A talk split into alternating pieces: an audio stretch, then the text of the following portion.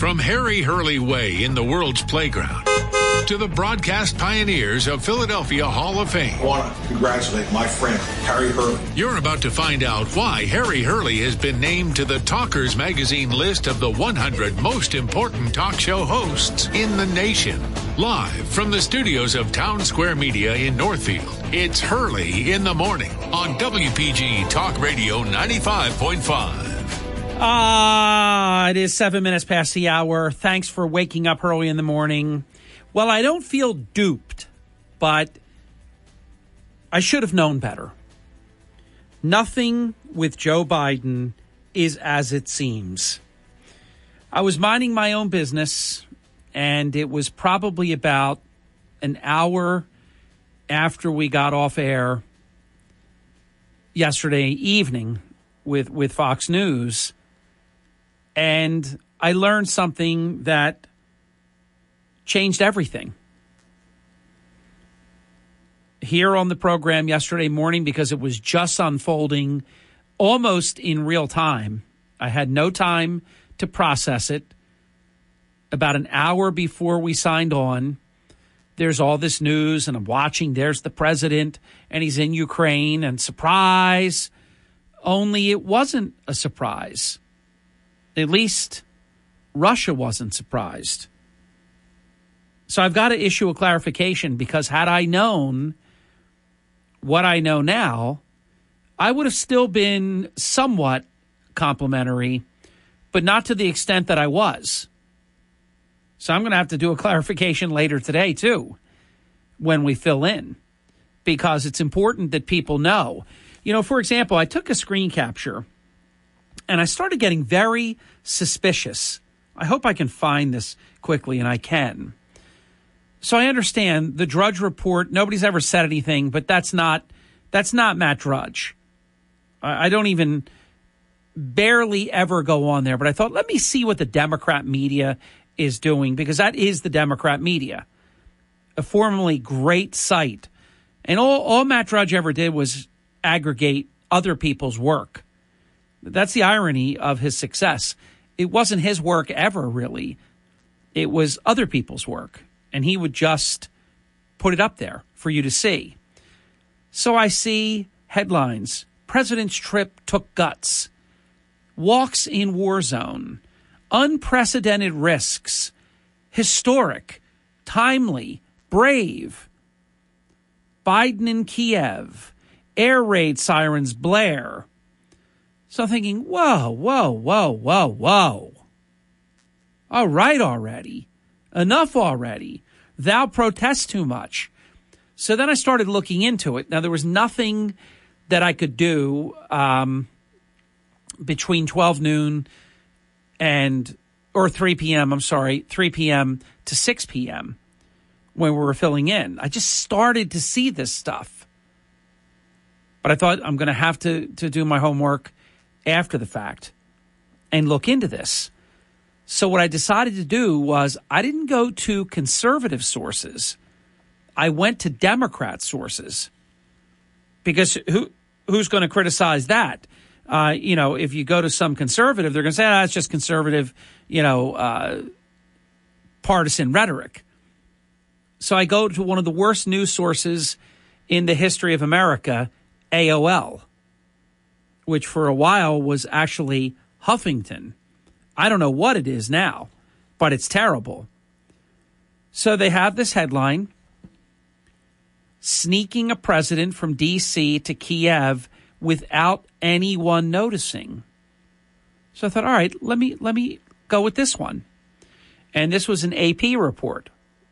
The writer's name is not in front of me, but it's Evan. I can't remember the last name. Evan Vucci or something like that. So I'm reading and I'm reading and I go through about one, two, three, four paragraphs. And then I hit pay dirt on the fifth paragraph. And here are the words in the Associated Press report exactly as I read them. And it changed everything in my mind. Here it is.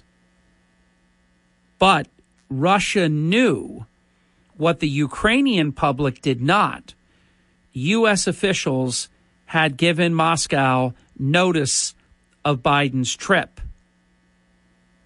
So there you have it. Look, I, I thought the whole thing was strange. The president didn't have the typical protection. Uh, it looked really uh, risky, and I couldn't quite understand it because wrong way Joe, that's not usually the type of thing that you'd see him doing. Well, if you told the enemy that you're coming, I can assure you that Russia, they were not going to assassinate the President of the United States and begin World War III. They talk big, but they don't want that. Look, they've got their hands full with Ukraine. We, we would demolish them. And if they killed the American president, that would be that. They would be finished. So I guess I have to take back because this isn't so brave after all. Now, I, I, guess you would say it's not without risk. You're you're on, you know, the ground. You're in a war zone. But if Russia knows you're there, so what other reason would there be to tell them other than, hey, don't don't lob any bombs, you know, while I'm there. I'm going to be there. So I'm not impressed with this anymore. I was very impressed with it yesterday, and I spoke very unconditionally positive about it, glowing.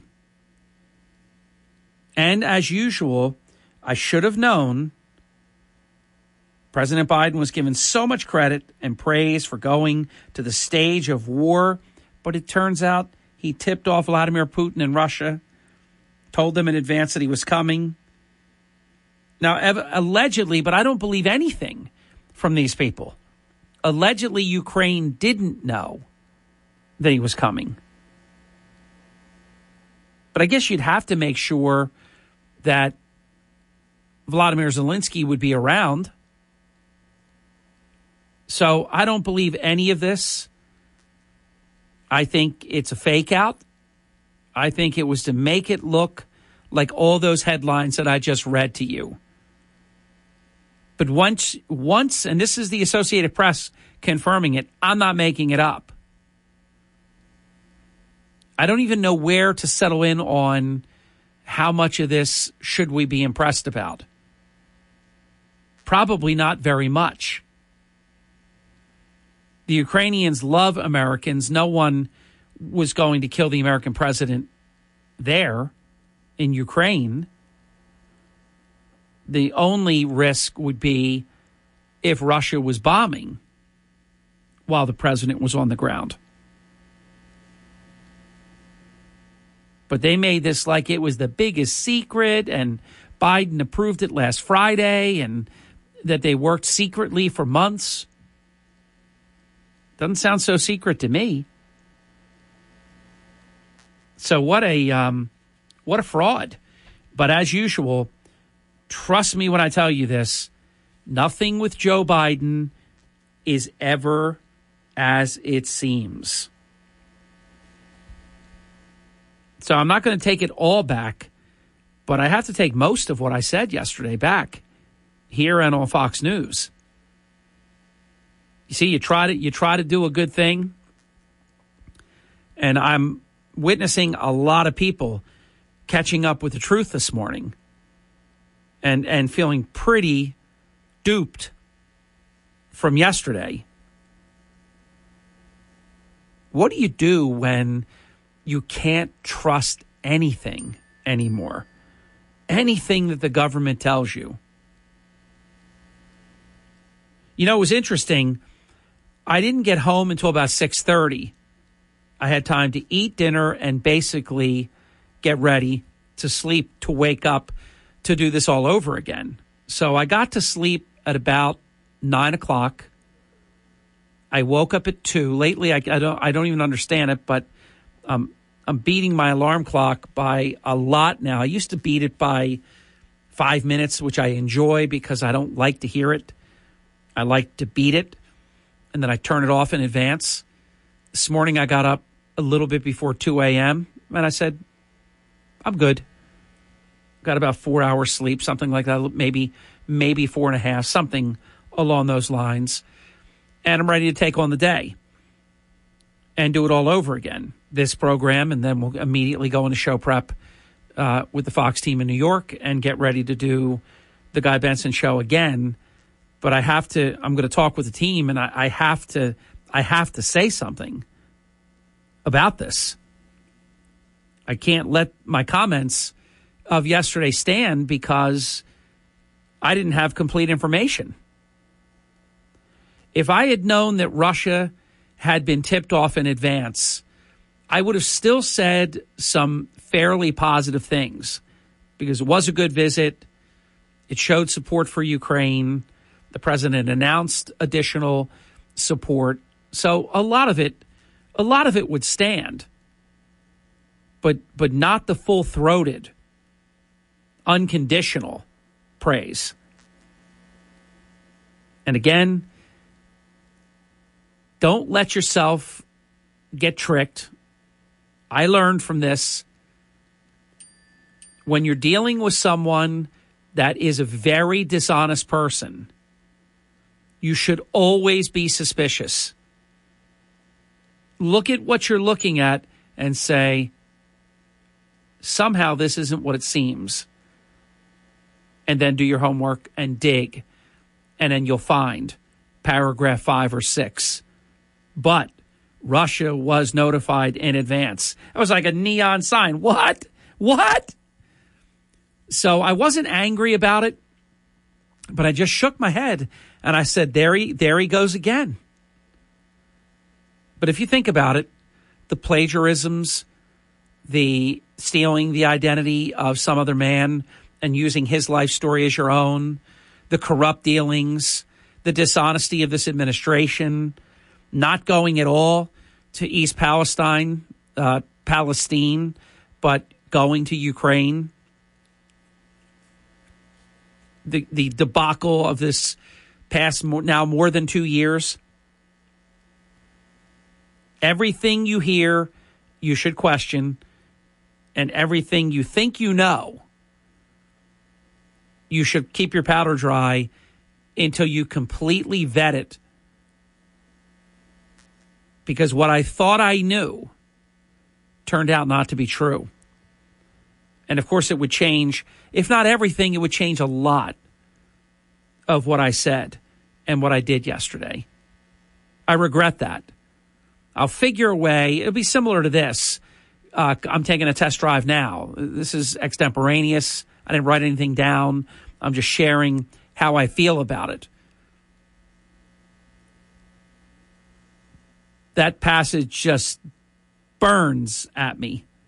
But let me go to it because I wrote it down. Let me count the paragraphs. One, two, three, four, fifth paragraph. But Russia knew what the Ukrainian public did not. United States officials had given Moscow notice of Biden's trip. That makes it a very different visit, don't you agree? We'll be back. As always, don't try this at home. Hurley in the morning on WPG Talk Radio 95.5 continues. Fox News commentary. The laziness epidemic is still sweeping the nation, but women are making up for it. I'm Tomi Lahren. More next. A good work partner knows what you need before you need it. That's how it feels when you work with Cintas. Your dedicated Cintas service reps get to know your business and have the industry knowledge that can help you prepare for what's ahead. They'll deliver your team's workwear freshly laundered.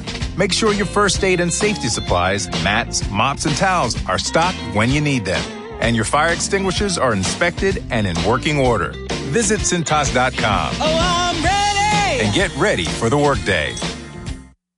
We weeks ago, I told you about the NILFs, the 7.2 million men in prime working age not in the labor force. Well, guess which gender is making up for it? Women, of course. Labor force participation among women between 25 and 54 has made virtually a full recovery post-pandemic. Nearly 77% of women in that age group are either working or actively seeking work. I'm no feminist, but this is a trend worth looking at. Females suffer with pandemic job loss much more than men. 18% of the total female population lost their jobs in the height of the COVID shenanigans. But why are women coming back to the workforce more forcefully than men? Is this an economic or a cultural thing? Men still represent much of the workforce, but they aren't signing up to do the dirty and dangerous jobs like they used to. Work ethic is lacking among far too many Americans. Our workforce is still not where it was pre-pandemic and COVID is over, so no more excuses. I'm Tomi Lahren and you can watch my show Tomi Lahren is Fearless at Outkick. From the world's playground, this is Hurley in the Morning on WPG Talk Radio 95.5. Thank you. Welcome back. It is 25 minutes past the hour. This I found very, very interesting and probably quite difficult to achieve. So here's how it goes Rasmussen, it's not my friend Scott Rasmussen anymore, uh, and he was one of the best pollsters ever, but it is his former company. It's a Rasmussen Reports President's Day poll. This is pretty extraordinary. And it shouldn't be surprising because there are certain people, it's just very, very simple. With President Trump, you either like him or you don't like him. There, there will be uh, the, the brain dead portion of the electorate. I shouldn't use that expression, but the portion of the electorate that pays little to no attention to what's going on uh, will say they have no opinion or something like that. But typically with President Trump, you have strong opinions one way or the other. So here's how it goes they did the honors of both best and worst president since the early 1990s, which is kind of fun. This goes back the entire length and breadth of this program. This is every president has been measured since. I just want to make sure it didn't start with Yeah, to Bill Clinton. So you have in this order Biden now, previous to that, Trump, previous to that, Obama, George W. Bush, and Clinton. President Trump wins the title of best president of the last 30 years 36%. Barack Obama finished at 30% to finish second. But here's where it gets interesting, too. The poll also found that Trump is the worst president of the last 30 years. How do you do that? That's incredible, isn't it? Now it's a it's a type of deal. It's a plurality kind of thing because you have one, two, three, four, five presidents, you know, that are getting scored here, 41% said that Trump is the worst president of the last 30 years, closely followed by the current president, Joe Biden, at 39%. This was just a thousand American adults. It's not registered voters, even, and certainly it's not likely voters. But I don't know about you. I just found this incredibly interesting. 8% had no opinion on the best president. In the best president category, George W. Bush finished third with 9%. Clinton and Biden each had 8%. In the worst president category, we gave you Trump and then Biden. Obama took third Bush was next, and Clinton, just 3% voted him the worst. You know, I do have a theory about some of these, and it, and it, it doesn't always, but it mostly pans out to be true. The one that's the most recent, or fairly recent, seemed to do better Now, Biden is a just a uniquely terrible president.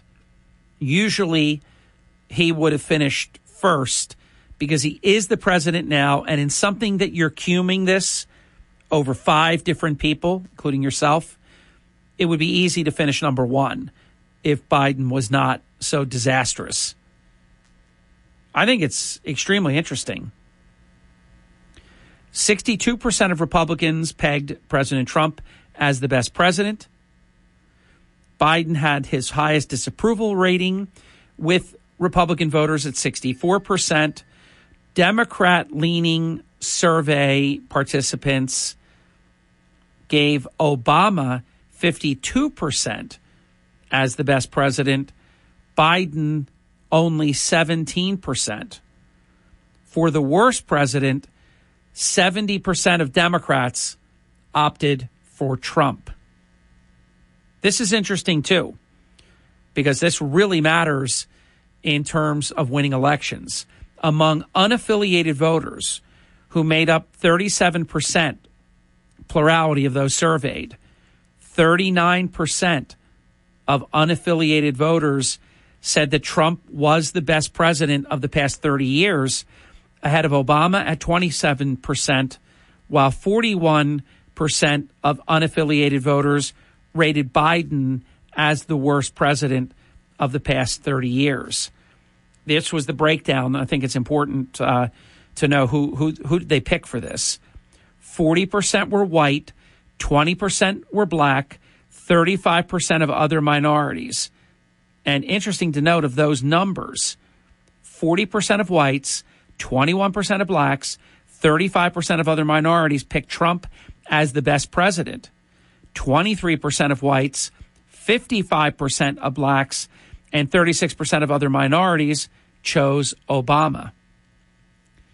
Trump, although he's a multi billionaire, he just continues to do well under those who earn lower wages.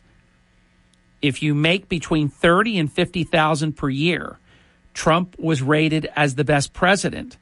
If you made more than $200,000, you identify Trump as the worst.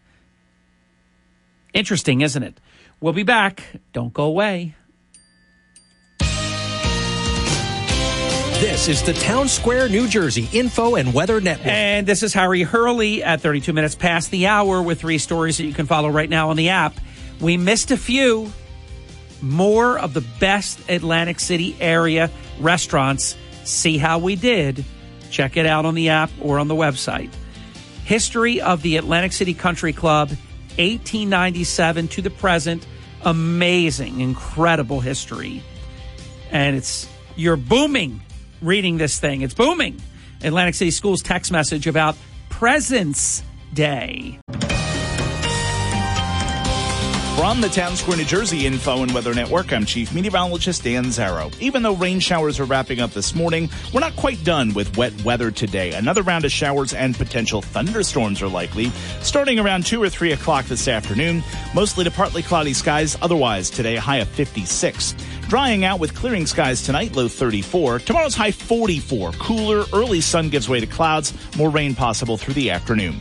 Get weather 24 7 wherever you are. Download our free mobile app today. Hurley in the morning, WPG Talk Radio 95.5 FM and 1450 AM. WPG Talk Radio 95.5 FM and 1450 AM. South Jersey's number one talk station. Say it like that. I like that. 38 minutes past the hour.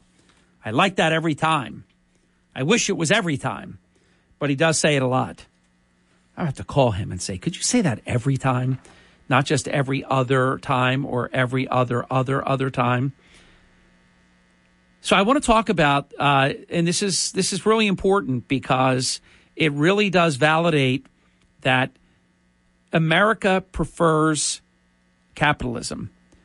We're being governed by socialists right now, but only 17% of America agrees with that.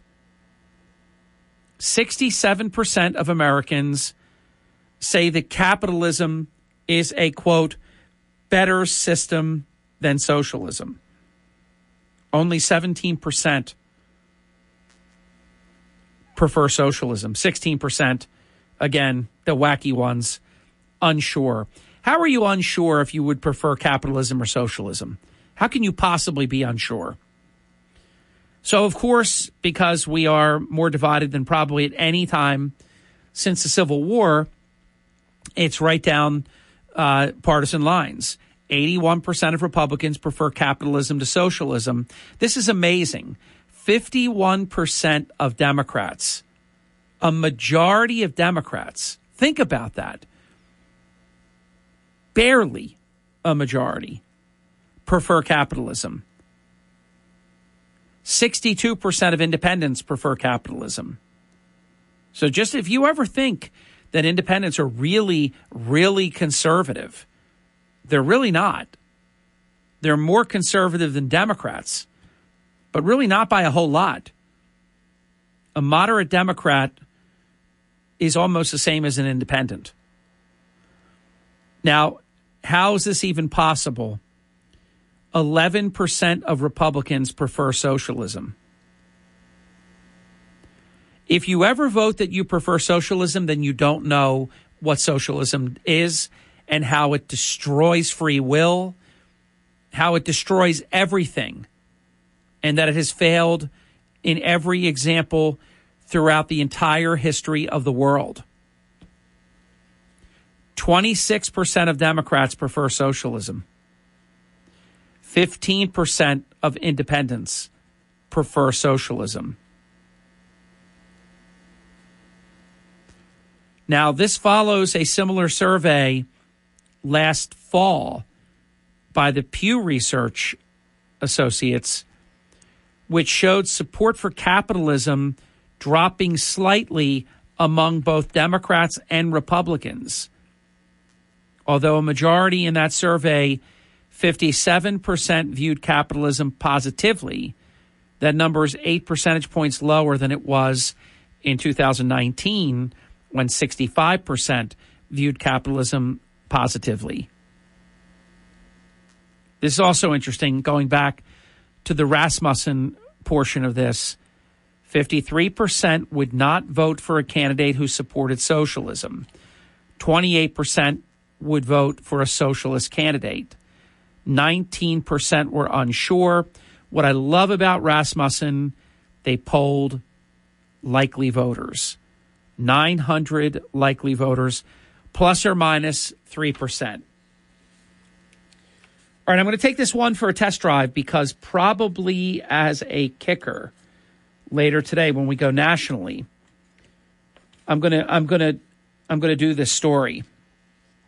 And I'm a Tiger Woods fan Certainly not a fan of his personal behavior over the years, but a fan of his as a golfer.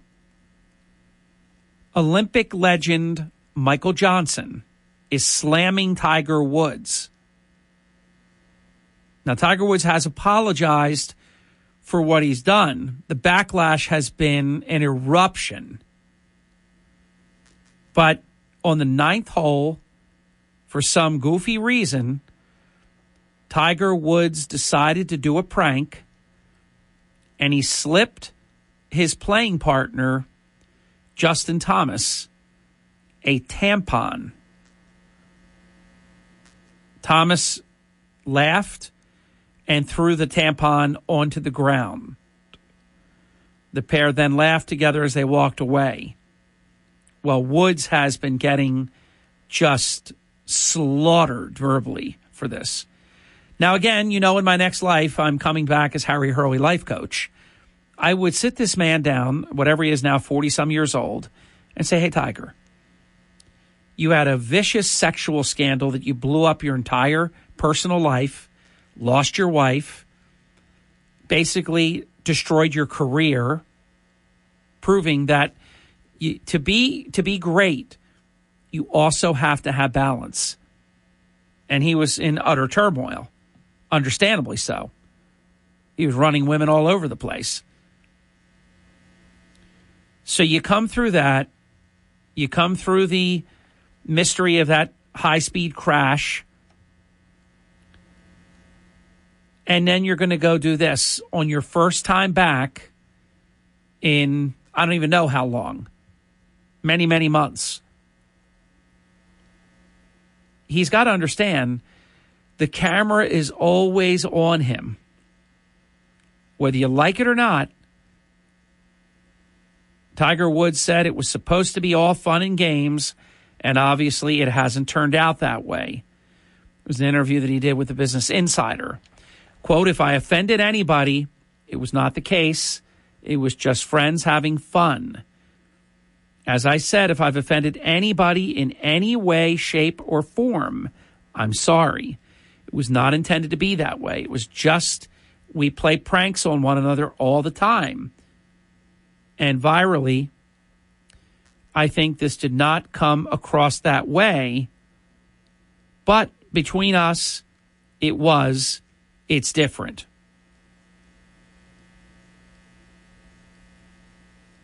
Michael Johnson took to Twitter to criticize Woods for his apology.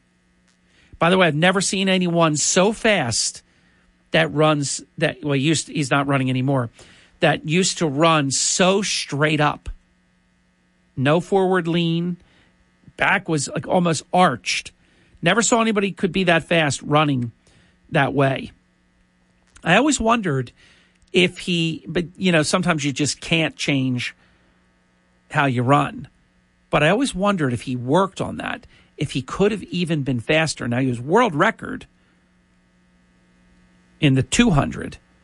Very, very good in the 100 and the 200, even the 400, I think. But he ran very straight. Anyhow, quote, this is Johnson now. Apology starting with, if I offended anyone, is no apology. See, that is true.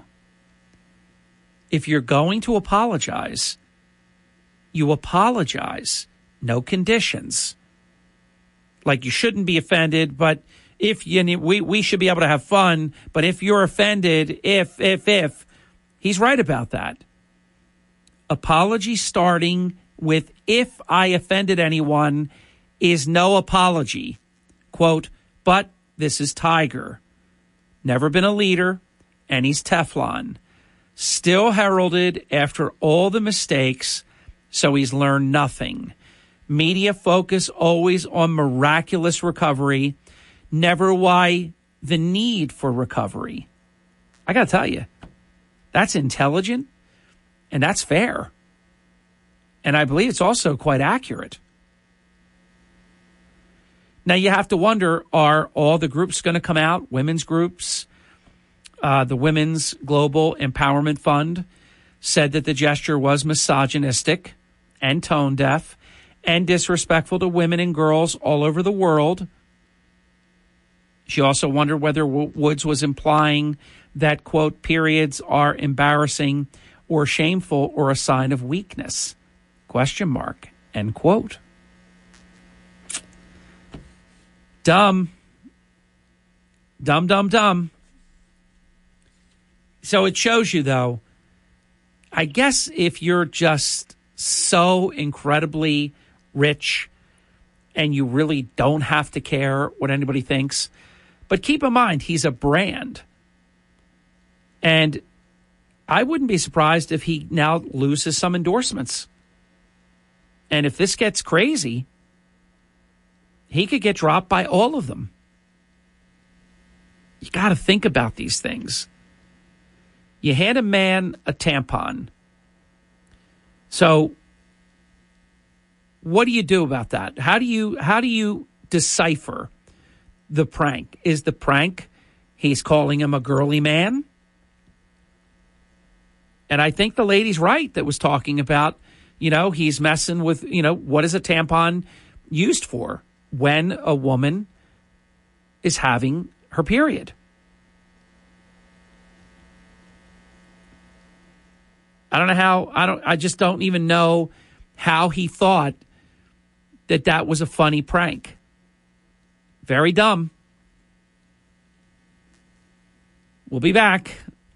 This is Hurley in the morning. WPG Talk Radio 95.5 FM and 1450 AM. When you need to know, it's WPG Talk Radio 95.5. Thank you very much. 52 minutes past the hour. Kirk Conover joining us in the next hour. Chuck Malamut, all about your financial matters in the 8 o'clock hour. And we'll see if what I heard yesterday, I interviewed someone off the air in between this show and Fox News uh, nationally yesterday and was told that the Fed basically, uh, because of what's been happening, they're probably going to raise interest rates not a quarter of a point, but probably going back to that half point range. We'll see what Chuck has to say in the eight o'clock hour. Dr. Newkirk for 30 minutes in the nine o'clock hour. And then with regrets, our first open forum will be uh, after Dr. Newkirk until Brian Kilmeade. So we'll have from about 941 ish to 1006. But we are going to take one phone call this hour. Jim Fraser joins the program. I'm guessing perhaps because the reason I have to guess is uh, we wrote an article two years ago on the history from 1897 to the present, and a lot of that, decades and decades and decades and decades of that, was the Fraser family owning and operating the Atlantic City Country Club. So maybe Jim is calling about that because we have updated that, republished it this morning, two years after the fact. That's on the app. It's on the website, but also perhaps Jim wants to talk about the. I hate I'm I, am i am not embarrassed to say the word tampon, but it, it's I'm so embarrassed for Tiger. Tiger and the tampon prank. All right, so you called about one of these things, Jim. Which is it? Hey, good morning. How are you doing? Good. Uh, actually, it's actually actually about Tiger Woods. I haven't had a chance to read the update on the history yet, but I will. Good a little later morning. Okay. I just was uh, interested in your comments, and um, and here's my take for what it's worth. You know, I I don't know Tiger personally, but I certainly know a lot of people who do because that's the area of in Florida where I've spent, where he lives, and I think Tiger is socially immature. I think that he's uh, uh, very awkward socially. He associates with the younger guys like like like Thomas and Spieth and those guys because he doesn't really have great relationships with some. Of the, I mean, they, he's liked, but he doesn't have great close relationships. Uh, I'm also I've seen where he's and, and listen, he, he seems like a great dad and all that, but he's also training his son to do the same thing they do. He, his son does pranks on on some of the uh, older players like Thomas, which are seeming a little inappropriate to me. So the whole thing is, you know, I don't know how big a deal it should be, but it's inappropriate. And he's just an immature, awkward person socially. And I think it's as simple as that. It's probably going to hurt him. But uh, do you, do you, Jim? Do you think it goes goes so far as him losing sponsors? You know, Harry, I don't. That's this is a decision. I really, I really don't know. I, here's I, here's what I'm thinking, Jim. If he didn't have, you know, the sexual like insanity that was going on. You know, he says it was a sexual addiction, which does exist. Um, but I don't, I don't know, you know, if he was just, you know, there's, uh, I guess, a fine line between just being unfaithful, being a philanderer, you know, and, and actually having some kind of sexual addiction, like a Michael Duchovny has said, and, and Tiger has said, and he allegedly, you know, he says that he does and went into the treatment and all that if he didn't have that going on, and then the, the crash and questions about that, what kind of state was he in at the time? Was he taking anything again? I don't know. If he was, I won't say one way or the other because I, you know me, I don't say what I don't know. If he didn't have all that garbage, he could do a kitty prank, and I don't even think anybody would blink an eye. But when you're trying to rehabilitate your image, it's stupid. Yes, and I think he had pretty much rehabilitated his his, his image. Yeah. And, uh, it's, it's definitely a setback. I mean, it was a stupid prank, and like I said, he just uh, he's he, he, he's awkward, and he. Do you think he would do that to a another forty five year old player? I doubt it very much. This is these are pranks. Right, but twenty seven, Justin Thomas, I believe. No, he's twenty nine. Actually, it's not like he's a baby. I was twenty nine, running an entire hotel for President Trump with with tens of millions of dollars annual budget, well well beyond tens of millions. So I think Michael Johnson nailed this, and you don't hear from him uh, very much. You know, he's just a solid, good guy. amazing uh, four gold medal Olympic champion sprinter. Apology quote starting with if I offended anyone is no apology. But this is Tiger. Never been a leader, and he's so Teflon. Still heralded after all the mistakes, so he's learned nothing. Media focus always on miraculous recovery, never why the need for recovery. I think that is spot on fair. I do too. I, I just called to say that he is socially inept and immature. Oh yeah, yeah. I'm not saying you're you're defending him or anything, and you know I'm an enormous Tiger fan. I'm not a fan of his yeah, behavior, uh, and he disappoints me here because darn it, you know when you get away with all this crap, you know, and and everyone. Well, I shouldn't say everyone because I I know women in particular uh, that actually grab me on the side and say every time you compliment Tiger Woods, I just can't stand it. You know, there are women that just hate him uh, for how he behaved. I can't blame them.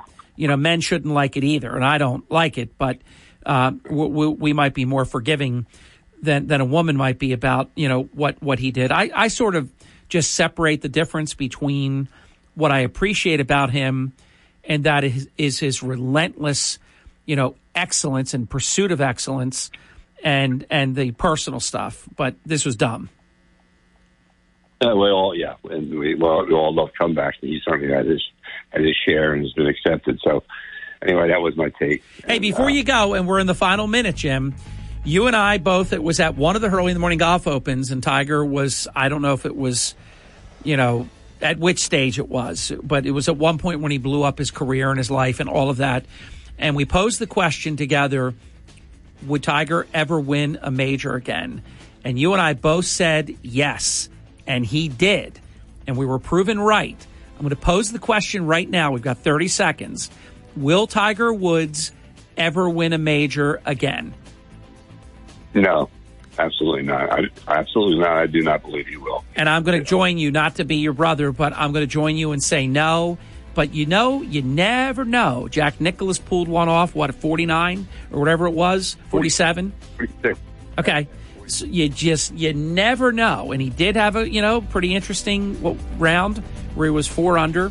Jim, to be continued, loved your participation. Thank you, my friend.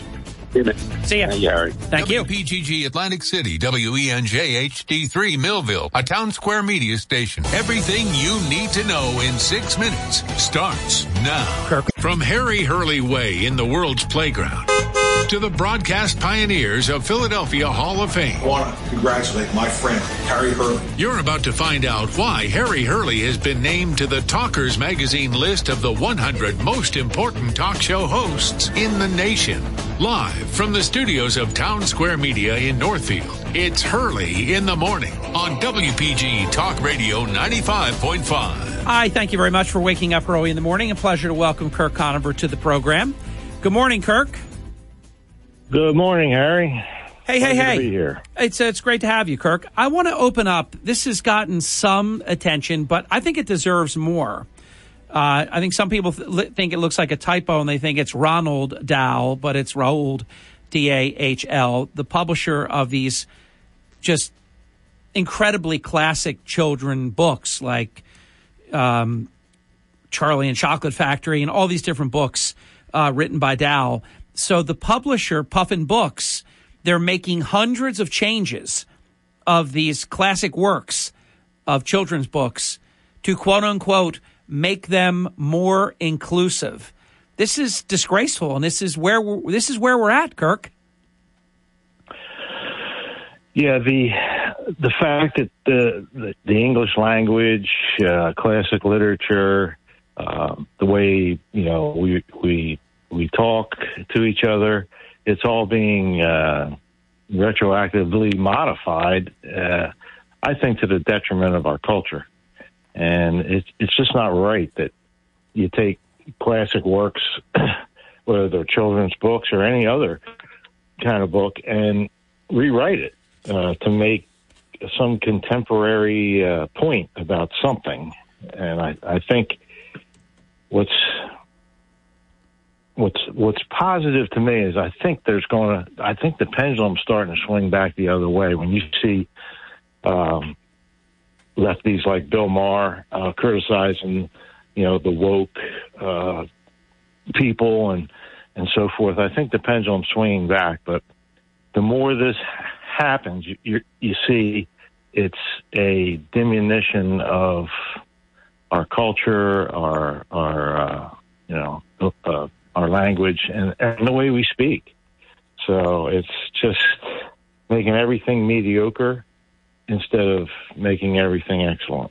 And See, I want to agree uh, with you, Kirk, that, like that we're turning the corner and, and sort of going back the other way, but I don't think so uh, because, you know, every time we seem to take a step forward, we take at least two or three backward because you have this particular issue. Uh, and what I encourage people to do, I remember years ago, there was this big movement, this threat uh, to just eliminate, get rid of, destroy Gone with the Wind. So I made sure I bought a beautiful, original, the best version that I could get in terms of condition and so on. Because if they just get away, if you rely on, for example, to be able to get it digitally and watch it at home by just speaking into your X1 platform, Xfinity, uh, you know, equipment and, and say, Gone with the Wind, it may be some sanitized version that's that's a half hour shorter or who knows what with what they decide to take out of it. And I would urge people with books as well, the books you really love, go get them. Who, who was it? Was it Dr. Seuss books that they were also editing and, and doing different things and then the price of them went through the roof because they're discontinuing them and so on. You better get what you want out there while you can get it because this I'm I'm afraid Kirk we're not improving in this area, and that actually it's getting worse. Well, you're right in the sense that there's more and more of these incidents, you know, like editing these these children's books. But I think that that makes the message uh, clearer to the clear thinking people of of our society that uh, it's ridiculous. It's got to change, and they're trying to sanitize history in a lot of ways. And when you uh, sanitize history, you remove a lot of benchmarks that uh, people come uh, to appreciate. In other words, you know, making Lincoln some kind of a bad guy. Uh, these, yeah. these you got to take history, the good and the bad, and learn from it. And that when you try to sanitize it and make it you know, inoffensive or whatever, you're really taking away all the teaching points that uh, a, a, true study of history gives you, and that is a dangerous thing because yes. you know if you forget history, you're you're bound to repeat it. So, Kirk, I um, covered an issue very thoroughly yesterday, and I have many regrets from my coverage. I had to clean up in aisle six. I had to take care of opening the show. As you know, the president in the very, I know you're an early riser. Um, I'm not sure if you were awake in the four o'clock hour or right at five when all this was made public that the president was in Ukraine, that it was a complete secret. Nobody knew. Uh, but then I, I, felt completely just betrayed because I find out a little bit after I got off the air last night that Biden tipped off Russia well in advance. Uh, they say he only decided on Friday, but Russia knew about this even before then. I'm going to get into that timeline. The fact is, Russia knew that President Biden was coming. Doesn't that change everything? I mean, all these things I said yesterday, commending him, how brave it is. You know, uh, they were writing all these stories, uh, particularly the Democrats, presidents. Trip took guts walks in war zone, unprecedented risks, historic, timely, brave. I mean, it goes on and on and on and on and on. But if you tell the bad guys that are sort of kind of, you know, uh, someone you can talk to uh, on the side, even when you talk tough in public, and say, look, you know, basically don't drop any bombs, you know, between. Uh, because they're seven hours later, this time and this time, you know, because I'm going to be there. Uh, that takes a lot of the luster off of this for me, Kirk. Does it for you? Oh yeah, and you know what was what was very interesting. Was, by the by the way, I got to say this because I know he didn't like it. He didn't tell me he didn't like it, but Don, uh, my twin brother, put out something. He's not giving credit to the guy that started the war. You know, I did say this even on Fox News. I said, look, I know, I understand people are taking the position. It's like the arsonist that then poses as the fireman and wants credit for being a hero for putting out the fire that he started. So Don's position is I'm not giving him any credit because he started the damn thing. He's right about that, but I tried I tried to do what the other side won't do. I tried, even though I know this guy is a liar and a plagiarist and duplicitous, and I should have my best you know, senses should have told me that nothing with Joe Biden is as it seems. And I wish I would have known that he tipped off Russia in advance because I still would have done a nice commentary. Kirk, you know me. I give credit where credit's due. I would have said, hey, it's a good thing. He's there.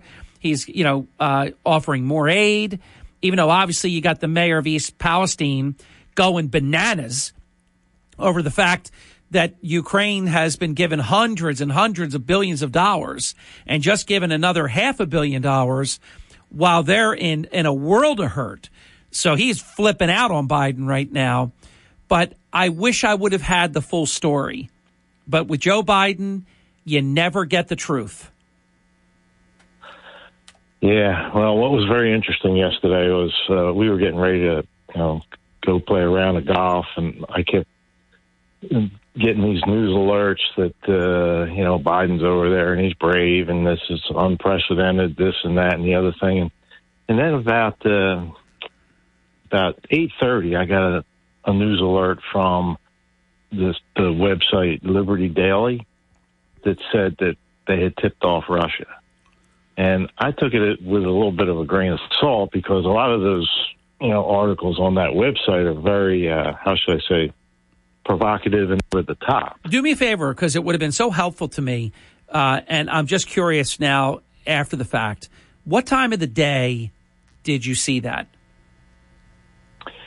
Uh, I saw it around ten o'clock in the morning.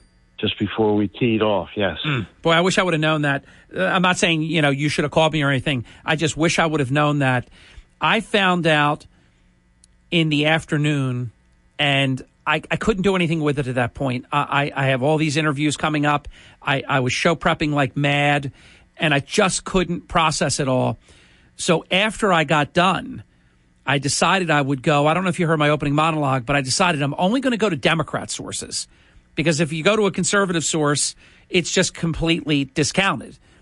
So, of all things, I go to AOL, which is as liberal as it gets, and the Associated Press had an article that on paragraph five of their story titled Sneaking a President from D.C. to Kiev Without Anyone Noticing, paragraph five says, but Russia knew what the Ukrainian public did not. U.S. officials had given Moscow notice of Biden's trip. That I would have loved to have known that at the time that I was giving this glowing praise I still would have been decent about it, but that changes a lot with me, Kirk. Yeah, and, and uh, you know, Nancy and I were talking about you know how the, the mainstream media is going to play up, uh, you know, what a brave thing this is, and what a great thing we're reading these articles that are saying just that. And we looked at each other and we thought, uh, you know, how in the world is Secret Service and the U.S. military just going to let him just fly in there, you know, unannounced. It it didn't make sense in the sense that you had to. It's Kirk. It seemed so extraordinary to me that I took the position that I did, and my better senses should have overwhelmed, you know, what we were hearing and seeing. Uh, the, the truth is, they didn't suspend everything Don Hurley is telling me, and he says it's absolutely proven. I, I, I trust Don, but you know, I, I, want him to send me, you know, where he's getting this from. He says even the siren that blared out during the visit was staged, that there was no bombing, and that that was fake. If that's true, then we're dealing with an absolute just scoundrel. I, I read that same thing this morning that the siren was fake. Yeah, and where did yeah, where did where did yeah. you read it? Uh, uh, again, it was an article in the Liberty Daily. Okay. Which, like I said, is like a an ultra conservative drudge report. Um, but a lot of times their articles are over the top, so you don't know um, whether you know to, to believe it or it's someone's opinion or or what. So I, uh, yeah. What do you think of this optic where Biden is in Ukraine? Now he's at the presidential palace in Poland. You know, I'm all for. Look, I no, I've been bullish. We our charity has helped out with Ukraine uh, humanitarian relief. I'm, I'm big supporter of you know defeating Russia and all of that, but we've got all these people that are hurting very bad. You know, some some people are telling them, "Well, just move." Like you like you could just move. Where do you move to? You know, I mean, they're just unbelievable. It was over two weeks before FEMA got there. How do we do this, Kirk, like this? Well, it just shows the incompetence of the Secretary of Transportation, Terrible. the incompetence of the Biden administration altogether. I mean, you this is the equivalent of uh, uh, a natural disaster, like a tornado, uh, like a big hurricane. I mean, your president has got to be on the ground in situations like this. Uh, and it's like a slow rolling environmental disaster. And for uh, the federal government not to have resources there right away, it's disgraceful. Shows the incompetence, and it shows why the Biden administration is um, probably the worst presidency of all time. Oh yeah, um, it, it's just terrible. Hold on, Kirk. Don't go away. It's twenty minutes past the hour. We've got to go to break a little bit late, but we'll catch up right now. Tom Foley wrote me something precious. Siren goes off as soon as Biden walks outside. Come on, man. I say BS. Full nine. I say you're right. Here's Sean Hannity. Kirk and I shall return. Your morning espresso starts right here. It's the Sean Hannity Morning Minute. Two thirds of Americans are living paycheck to paycheck. The average American household is paying $10,000 in Biden inflation tax. Gas prices are up 46%. Real wage growth is down. Heating and electric bills now at a 25 year high. Credit card debt is at an all time record, a 15% jump in the third quarter. That's the highest in over two decades. America's trade deficit, the highest on record. GDP growth is down. Mortgage rates last week were at about 7% for a 30 year fixed. Uh, when he took office, it was only 2.7%. Americans are now paying more taxes than ever. And the question remains, are you better off now than you were two years ago? The Sean Hannity Show from coast to coast later today. I want to remind you about something that you wouldn't think could happen, but it can, and it's people can steal your home. My friend had his home stolen. The crime is home title theft. It's real. It's horrendous, but it's real and it's everywhere. Now, luckily, this was just a demo, but I saw how criminals all around the world target American homeowners. And that's why I protect my home with home title lock and you need to as well. And a thief can simply forge your signature on a legal document claiming you sold your home to them. Homeowners insurance and common identity theft programs do not protect you but Home Title Lock does. They want to give you an absolutely free, no obligation uh, verification that your home is still in your name. You register for 30 days of protection for free. Just go to HometitleLock.com, promo code Sean, an absolutely free, no obligation. That's HometitleLock.com, promo code Sean. Motor. Hey, Sean Hannity here. Join me this afternoon at 3. Now back to Harry Hurley on WPG Talk Radio 95.5. Thank you. Welcome back to the program. Hurley in the morning with Kirk Conover, Chuck Malamut, about 40 minutes away. Dr. Newkirk for 30 minutes in the 9 o'clock hour, and then we will get to some open forum at 609 407 1450. Kirk, I opened up, uh, I guess it was the second item that I did in my opening monologue an hour, probably an hour and 20 minutes ago. Uh, and that is that in the uh, annual Presidents Day holiday survey that's done every year, President Trump came out you, I think you will be uniquely qualified to analyze this. President Trump came out to be the best president of the past 30 years and the worst president of the past 30 years. Explain that. I guess it depends on who you ask, right? uh, Honestly, it, seemed, it it wasn't registered voters, so I'm always um, leery of that. And as you know, I prefer likely voters to registered voters. It was persons, but it seemed plausible to me. The demographics were pretty good in terms of breakdown of Republicans, Democrats, independents.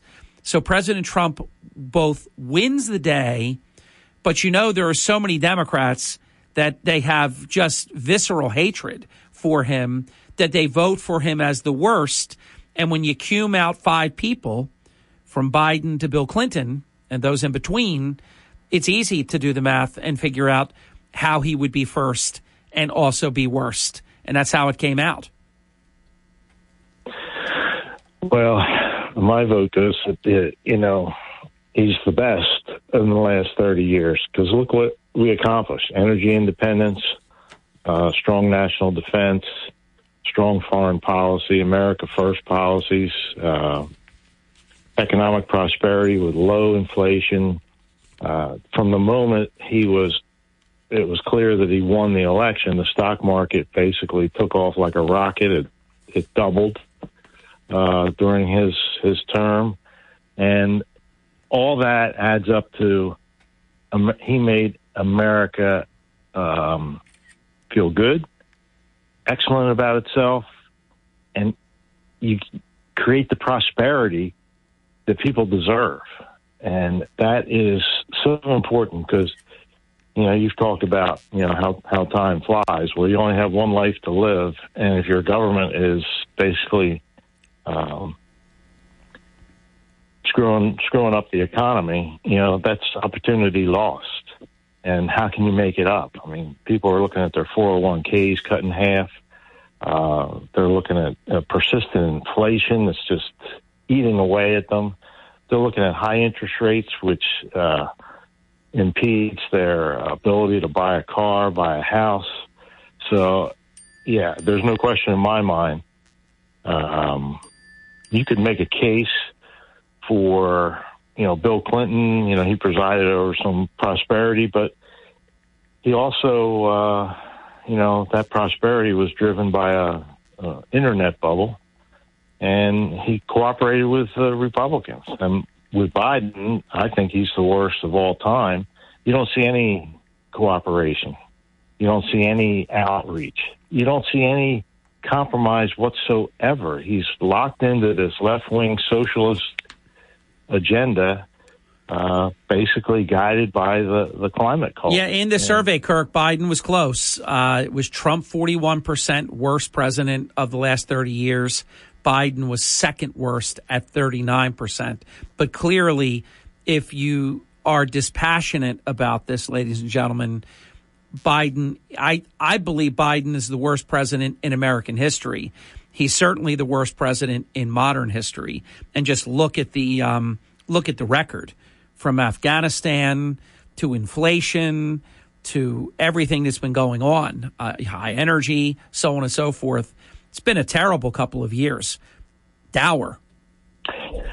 Yeah, and, and it's basically weakened the country to the point where uh, a dictator like Putin uh, can take a chance because he knows that uh, this is a feckless, weak uh, president. And uh, I, I, just they had a live shot on uh, Fox Business of him in Poland, and the, the, Polish president has a pleasant look on his face. And Biden, and, and Biden, I have it on here in my studio, Kirk, and I'm also talking to friends of mine uh, live during uh, this segment, and I agree. He he looks like the guy from uh, uh, the Muppets. He looks like that angry man who's nailed to the seat up in the balcony. Uh, it's unbelievable. He looks terrible. Terrible. Kirk, we'll be right back. Please don't go away. This is the Town Square, New Jersey Info and Weather Network. And this is Harry Hurley with Kirk Conover with three stories that you can follow on the app. We missed a few, so we came back. more of the best Atlantic City area restaurants. Check it out on the app and on the WPG Talk Radio 95.5 website. The history of the Atlantic City Country Club, it is amazing. It is rich from 1897 to the present. Check it out. And the Atlantic City Public Schools text message has been read by so many people because they sent out that you're off on President's Day. From the Town Square, New Jersey Info and Weather Network, I'm Chief Meteorologist Dan Zarrow. Temperatures this morning, once again on the mild side, way above freezing in the 40s, and we'll aim for 56 today. Morning showers wrap up, another round of showers, and potential thunderstorms starting in the middle of the afternoon. Otherwise, mostly to partly cloudy today. Drying out, clearing skies tonight, low 34, 44 tomorrow. Early sun gives way to clouds, then another batch of rain tomorrow, midday, afternoon, early evening. Get weather 24 7 wherever you are. Download our free mobile app today today. WPG Talk Radio 95.5. The first button on your car radio for South Jersey's talk station. WPG Talk Radio 95.5. Thank you. 37 minutes past the hour with Kirk Conover. Chuck Malamut less than a half hour away. And uh, big, big episode of the Malamut program today because there's a lot happening. I haven't checked lately, and I have Fox News Channel on muted. Kirk has Fox Business Channel on. Uh, earlier, I saw the uh, futures were down a few hundred. I'm not sure how that. That was hours ago, probably three hours ago, four hours ago. Um, anyhow, we brought up the Tiger Woods uh, not funny tampon prank. This was another item I meant to, to get in earlier in the week, uh, which I guess would mean yesterday. Keep in mind, I've already done three shows, and and it's only uh, it's only Tuesday. So it feels like Wednesday. I told Margie by the end of today, it's going to feel like the end of Thursday because we will have done four shows. But anyhow, so I meant to get this in yesterday and just ran out of time. I didn't know what to make of this. Uh, I like Tiger Woods. I don't like his behavior, but I like him as a golfer. Uh, and so I'm watching, you know, some of this coverage that I usually wouldn't be watching this of the Genesis Invitational, and a lot of great golf. Jon Rahm was was great and won. He's back to number one in the world, but Jim Nantz, who I think is a great announcer. Hello, friends. Uh, I think he's great. But this is just bizarre, Kirk. And I, I don't know if you picked up on this, if you were watching, or if you heard it later. But while Jon Rahm was on a birdie stretch on Sunday, Nantz said, and I quote, to quote a Steven Spielberg movie that came out last year, Catch Me If You Can. Now, I'm a fan of that movie, Kirk. Catch Me If You Can, starring Leonardo DiCaprio as Frank Abagnale and Tom Hanks, was released in 20 2002. 2002, Kirk. It was 21 years ago, not last year. And uh, for the record, we interviewed the real Frank Abagnale on this program, and it was fascinating going into how he was able to kite checks and change the uh, routing numbers and things. Amazing what he was able to pull off. Um, really, just illegally collecting millions uh, with his schemes. But you always wonder, like, like I get things wrong and I laugh about it, but how could Jim Nantz think the movie Catch Me If You Can was last year? That's crazy. Yeah, I mean that was a great movie, but I knew it was a long time ago, basically. And, and the truth is, Kirk, if you if you got me one day and said, "Hey, what year did the movie Catch Me When You Can come out? I don't know for sure that I would have said 20 or 21 years ago, but I know it was many years ago. It was it was a whole a whole lot of years ago, but oh well. These are the uh, the crazy things. Kirk, something that I think is um, pretty serious because if we're going to continue to play by these rules and follow treaties and the other side isn't going to, then they're not worth the paper they're written on. Russia is suspending, they've announced in this um, lengthy speech that Vlad the Impaler Putin is, is reading today that Russia is suspending its participation in the START nuclear treaty. Is that a big deal? That is a big deal. Uh, it basically is a statement that Russia is um, going to continue to build uh, nuclear warheads and, and, and launchers, and uh, the heck with the rest of the world, and the heck with us. And we should probably take the opportunity to bolster our nuclear forces. Uh, it's just another indication that there is no respect for uh, this administration.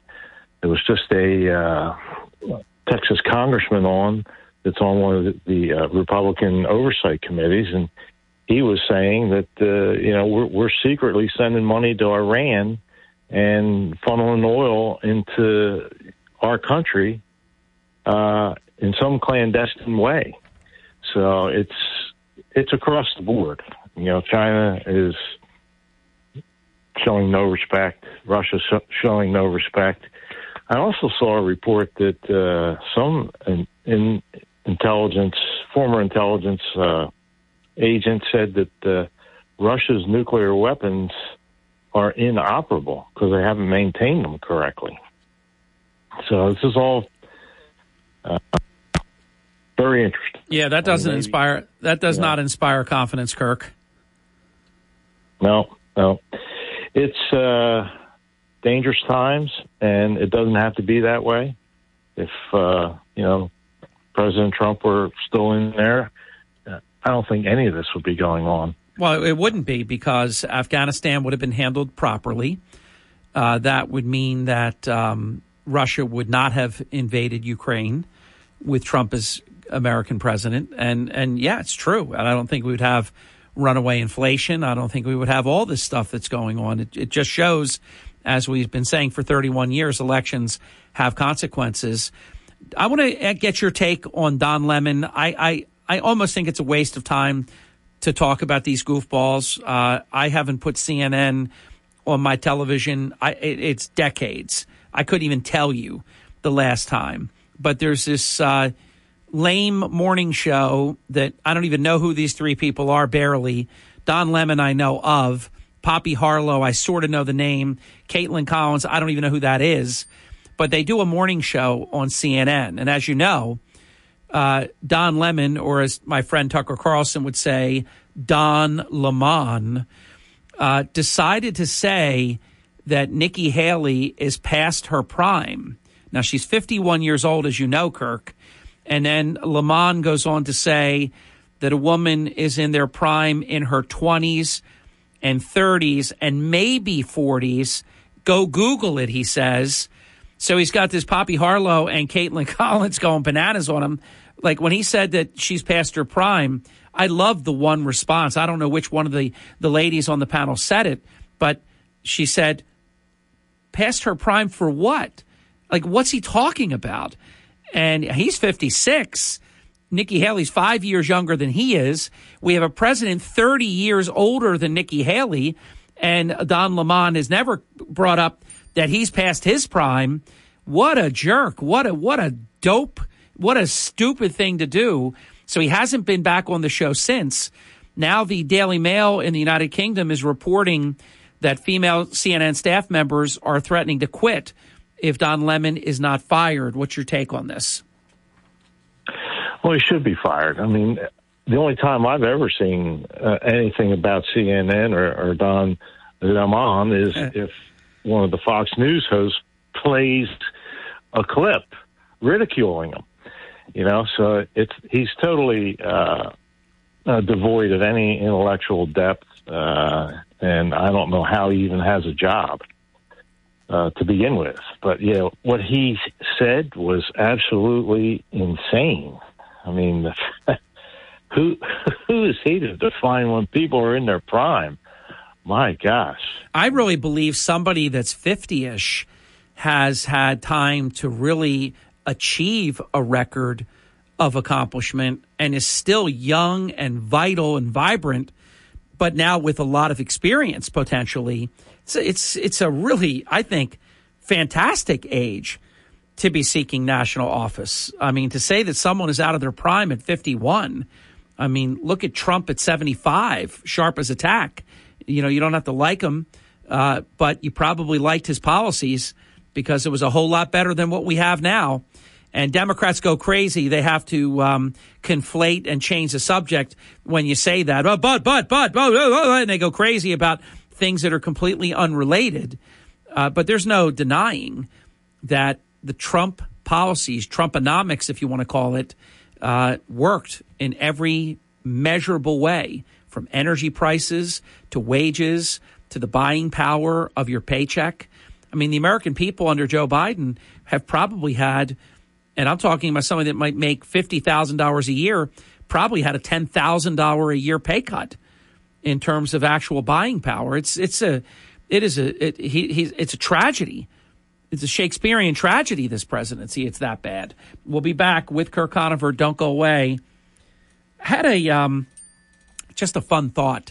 Uh, Don Hurley is writing memes during the uh, this hour, and it, it, it doesn't say this. He does have one that says he was there to collect ten percent, but Joe Biden while he's there in Ukraine, he's not now, he's in Poland, he's in Warsaw, Poland at the presidential palace, the royal palace, but um, he could have he could have asked, you know, for Hunter's envelope.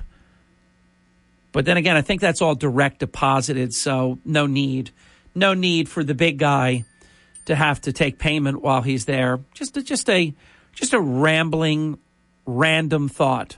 Life is hectic here in South Jersey, but one thing you don't have to worry about is missing the information you need while you're running around doing a zillion things. That's why WPG Talk Radio 95.5 brings you everything you need to know in six minutes at the top of every hour. National headlines from Fox News Radio, South Jersey News, and your local AccuWeather forecast all in six minutes. WPG Talk Radio 95.5.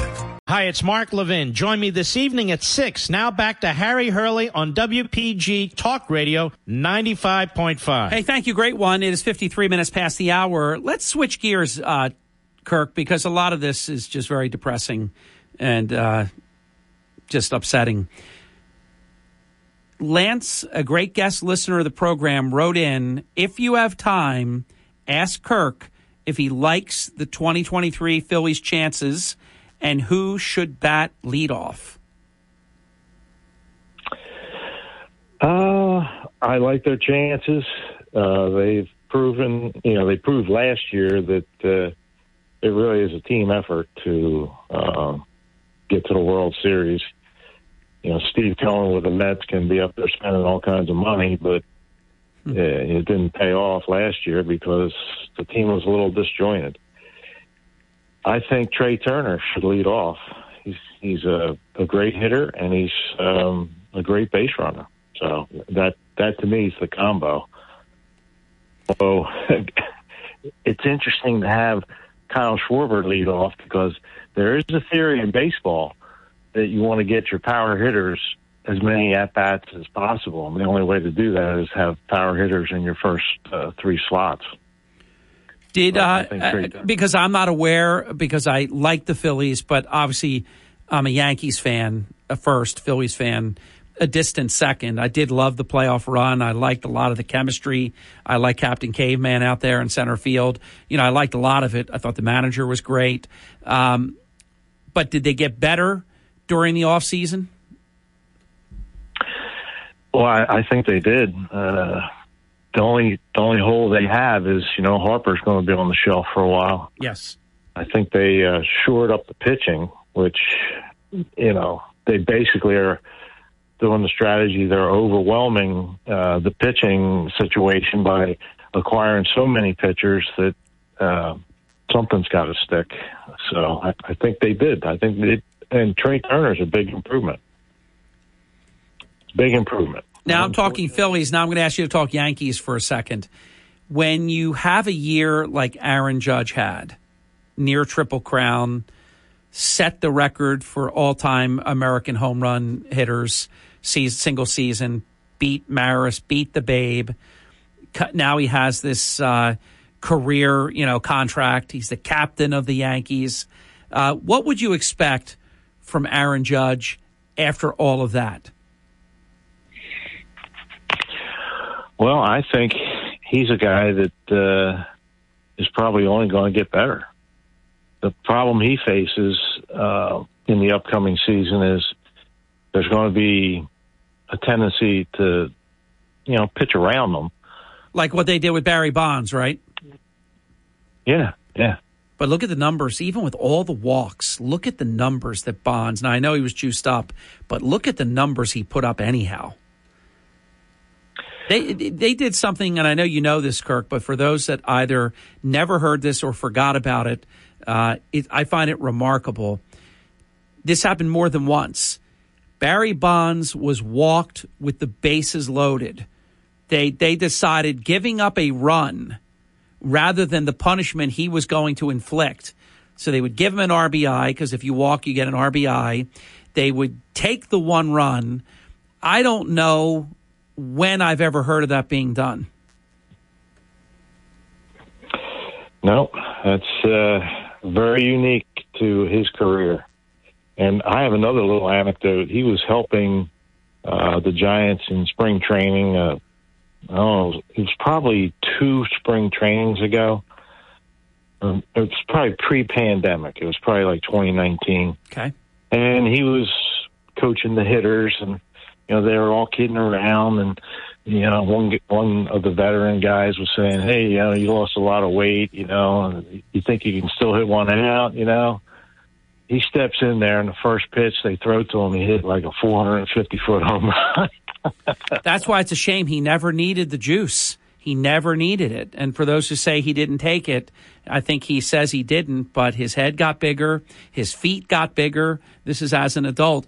And he had a full blown Hall of Fame career, more than 500 home runs prior to any of those allegations. It's such a shame, Kirk. He didn't need it. No, he didn't. But uh, you know, and you know they're holding it against Roger Clemens. Uh, you know, he he didn't need it either. I know, and, and he had a full fledged uh, Hall of Fame career prior to any allegations. And I guess they're never getting in unless the Veterans Committee, they have a new name for it, but unless that committee puts them in. Uh, and at some point they should. I mean, you know, come on already. These are Hall of Famers. and I, I think yeah, I think it's important to note too that uh, there's no question uh, Aaron Judge did what accomplished what he did last year without any any juice. Yes. I mean, By the way, I say there's no question, and you say there's no question, but I did read people that would say, oh, he's got to be juiced up. No, he's just a very big man, and he's a very good hitter. Now, I agree with you. He did that natural. yeah. Well, with all the testing they have now, I mean, guys would be insane to try any any any, but they all get caught. Yeah. You know? I mean, how many guys over the last year have served that like 82 game suspension or whatever? I mean, everybody that tries to skirt the system with performance enhancing drugs gets caught. Yeah, which is a good thing. Kirk, we did it. We got to the finish line uh, without repeating a single thing. Uh, always great to visit with you and have a wonderful day. Thanks, Harry. Always a pleasure to be on your program. My honor, Good afternoon to you. Oh, thank you. Thank you, All Kirk. right. Appreciate that. His reference to the fact we'll be hosting today 3 to 6 p.m. for Fox News Radio. WENJ HD3 Millville, a town square media station. Everything you need to know in six minutes starts now. From Harry Hurley Way in the world's playground to the broadcast pioneers of Philadelphia Hall of Fame. I want to congratulate my friend, Harry Hurley. You're about to find out why Harry Hurley has been named to the Talkers Magazine list of the 100 most important talk show hosts in the nation. Live from the studios of Town Square Media in Northfield, it's Hurley in the Morning on WPG Talk Radio 95.5. Thank you. Welcome back. It's six minutes past the hour. Chuck Malamut is here. He'll talk all about your financial matters. The following program is presented by Chuck Malamut, a financial advisor at Morgan Stanley. The information, views, and opinions expressed are those of Chuck Malamut and do not necessarily reflect those of Morgan Stanley or its affiliates. They are current as of the date of this broadcast and are subject to change without notice. Neither the information provided nor any opinion expressed herein constitutes a solicitation for the purchase or sale of any security. This presentation is for informational purposes only. Morgan Stanley, Smith Barney, member, SIPC, Chuck Malamut. Good morning, Harry. Top of the morning. Now, this was off the air, but I think, you know, we're a family, you and me and all of our listeners. So I think I should bring this into play because it was a, it was a really good belly laugh, like a Kris Kringle belly laugh. I don't have a lot of irritants right now, but I got a little agitation that I was working off and Kirk made me laugh, which has put me in a, just a wonderful mood, uh, when he said, as you walked in, Hey, is that Chuck? Uh, yeah, yeah, Kirk uh, is Chuck team shopping today? I just thought that was hilarious. Well, I think we ought to step it back here because as I walked in, I knew you were talking to Kirk, and I showed you my Dodger blue tie. So anyway, um, Kirk, I'm not team shopping. I'll let you know. You know, I have a West Coast team, I have an East Coast team, and we'll we'll just leave it at that. How's that sound? Okay. You got you got. I'm not surprised. Can't, can't, can't watch baseball 24 seven. You have a hedge. I'm not surprised. I, can, I, guess I could travel to the Midwest, and I could have a Midwest team too. This is but, true. Uh, but Mark, market update. so Harry, um, I hope you had a nice nice weekend. I heard you yesterday. Nationally. Well, we did have a great weekend because part of it, I, I count Friday as part of my weekend, and Margie and I, and this went into Saturday. We had a great time at Resorts Casino Hotel. Oh, I did hear that. at that, the yes. inaugural mm-hmm. Ronald Reagan dinner, and then we stayed overnight and we just had a wonderful time at resorts. Good for you. So, well, the the, the good news about equities last week, we'll kind of segue right into that. They were they were pretty much unchanged uh, on the week, and, investors at the time were you know raising their forecast with um, you know with respect to these policy rates that we'll talk about a little bit. That that being that being the Fed. So the the Dow, S and P uh, were flat, marginally down. Nasdaq was up, actually almost uh, three quarters of one percent for the week, Harry. So going into today, going into today, the Dow um, lags the the index is up two point three percent year to date. The S and P is up six and a half, and the Nasdaq is the is the clear winner here, Harry, up twelve point eight percent. And as we talked about last week, and maybe even the week before, uh, the top three sectors within the S and P uh, year to date happen to be consumer discretionary, communication services, and, and technology up anywhere from twelve to sixteen percent. And on the flip side, you know the winners from last year are now you know on the on the on the losing side of the ledger. Um, healthcare, utilities, and energy down anywhere from three to four percent year to date. I mean, is energy a pure supply and demand issue? No, I, I think it's I because it is coming I think, down. I think you have production now, and I think you know that you know the number of rigs and uh, is up pretty substantially from a year ago. So I think you get a little more production. But remember, you know, there was discussion about China coming on coming online and, and how that would impact the price uh, the price of crude, and you know the price of crude right now, Harry, in the mid mid to high seventies. Uh, I think about it, we were significantly higher, you know, not too long ago. So you did a, you did basically a round trip uh, with that commodity in, in the course of a year. You know, you think about you're you're at this level, then you move up almost double, you move it back down. So, you know, the commodities have come down, or the price at the pump has come down. Oil, energy has come down uh, you would think, and we'll get into this a little bit, Harry, with respect to with respect to CPI. There's a lot of other stickiness out there that is not bringing down CPI as much as as we would like to. Uh, you know, there's all kinds of discussion about the consumer. You're seeing it front and center today. Walmart, Home Depot, both reported you know, both in that discretionary space, Harry, uh, down. Those stocks are down three to four percent. Uh, Home Depot, you know, had a miss, and they forecasted, you know, going into the year, it's going to could be, be a little murky. Walmart did did have a beat on the top and bottom line. However, their forward looking their guidance saying, well, you know, what is happening right now, people are trading down, you know, in what they're buying. They're not necessarily mm-hmm. buying what they want to buy, they're buying what they have to buy. There you go. And then last but not least, you know, the credit card spend. You know, you you you, pay for it with your credit card, or you charge on your credit card, and then maybe you'll pay for it in a month or six weeks. So, I believe in the very near future on your show one Tuesday morning soon. I don't know to what extent this spend will keep moving the needle, but this is getting very close to a trillion dollars in credit card debt. That's Harry, crisis. we, we, we are at the highest levels we've seen pretty much in a lifetime. Yeah. And and I, I think what will happen is we're going to end up paying for it. Last time I looked, it was like 9.86. Mm-hmm.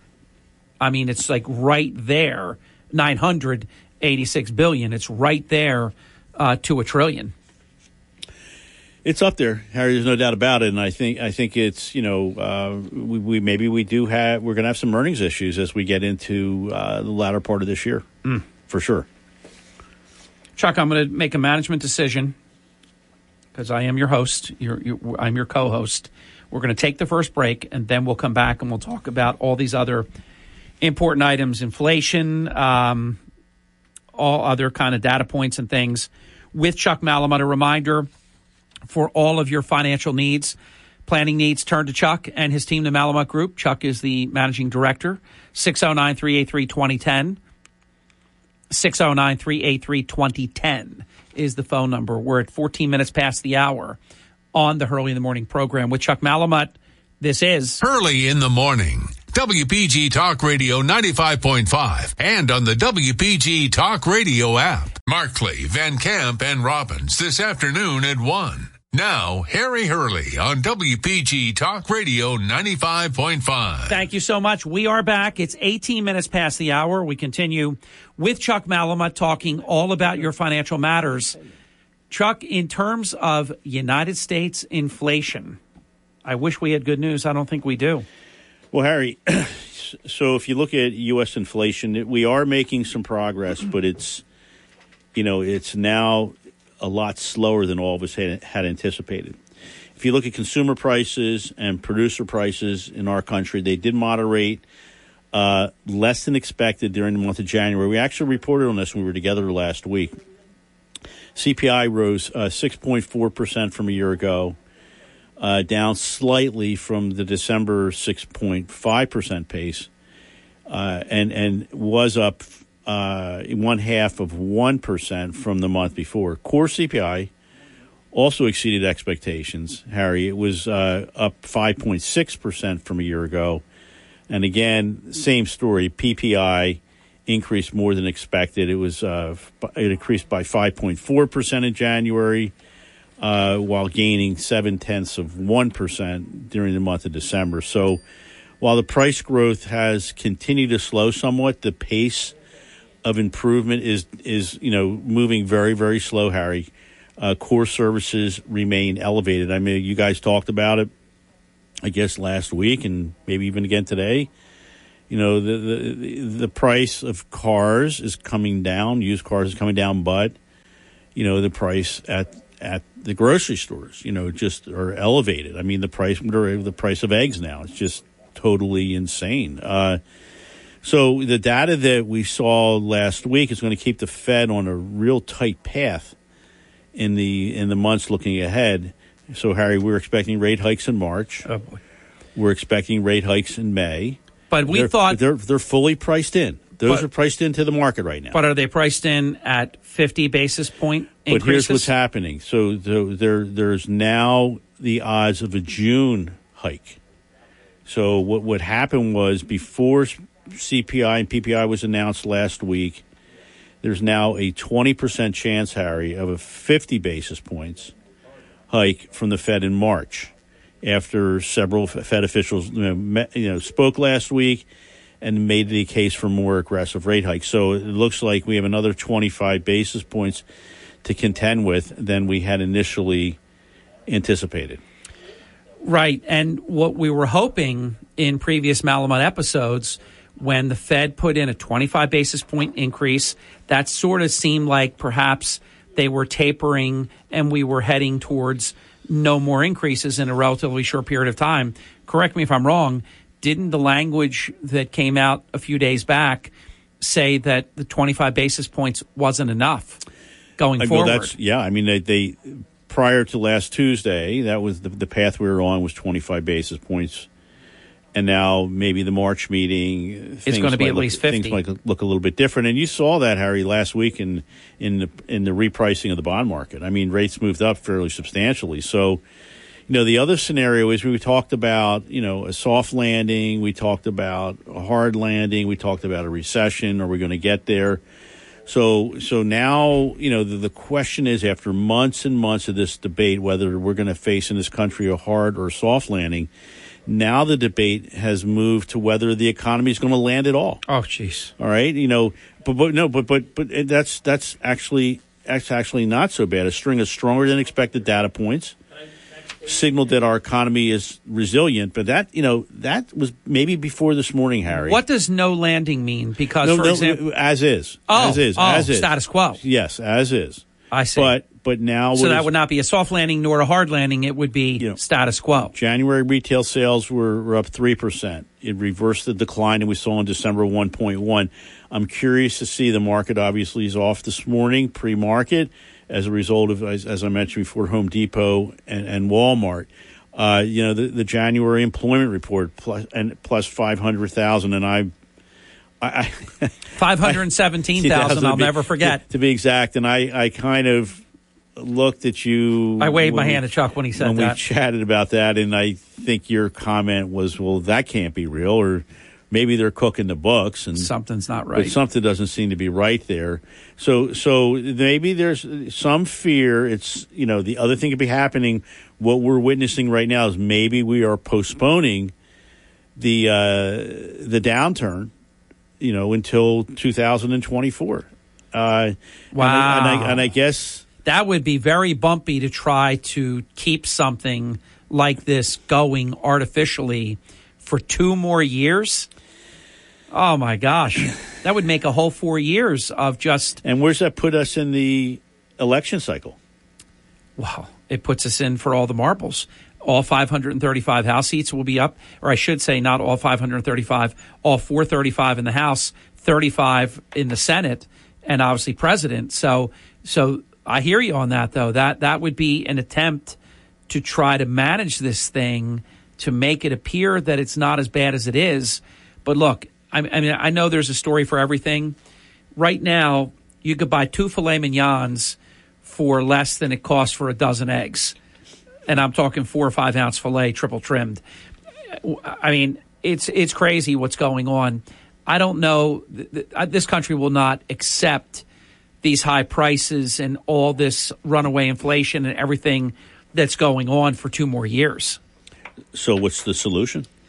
Well, I always say elections uh, have to be determinative, and you know, there's not much you can do. The, the House has the ability to, um, you know, all spending measures originate there, but the administration still manages the day to day, and we have what we have. We have what we have. That's absolutely correct.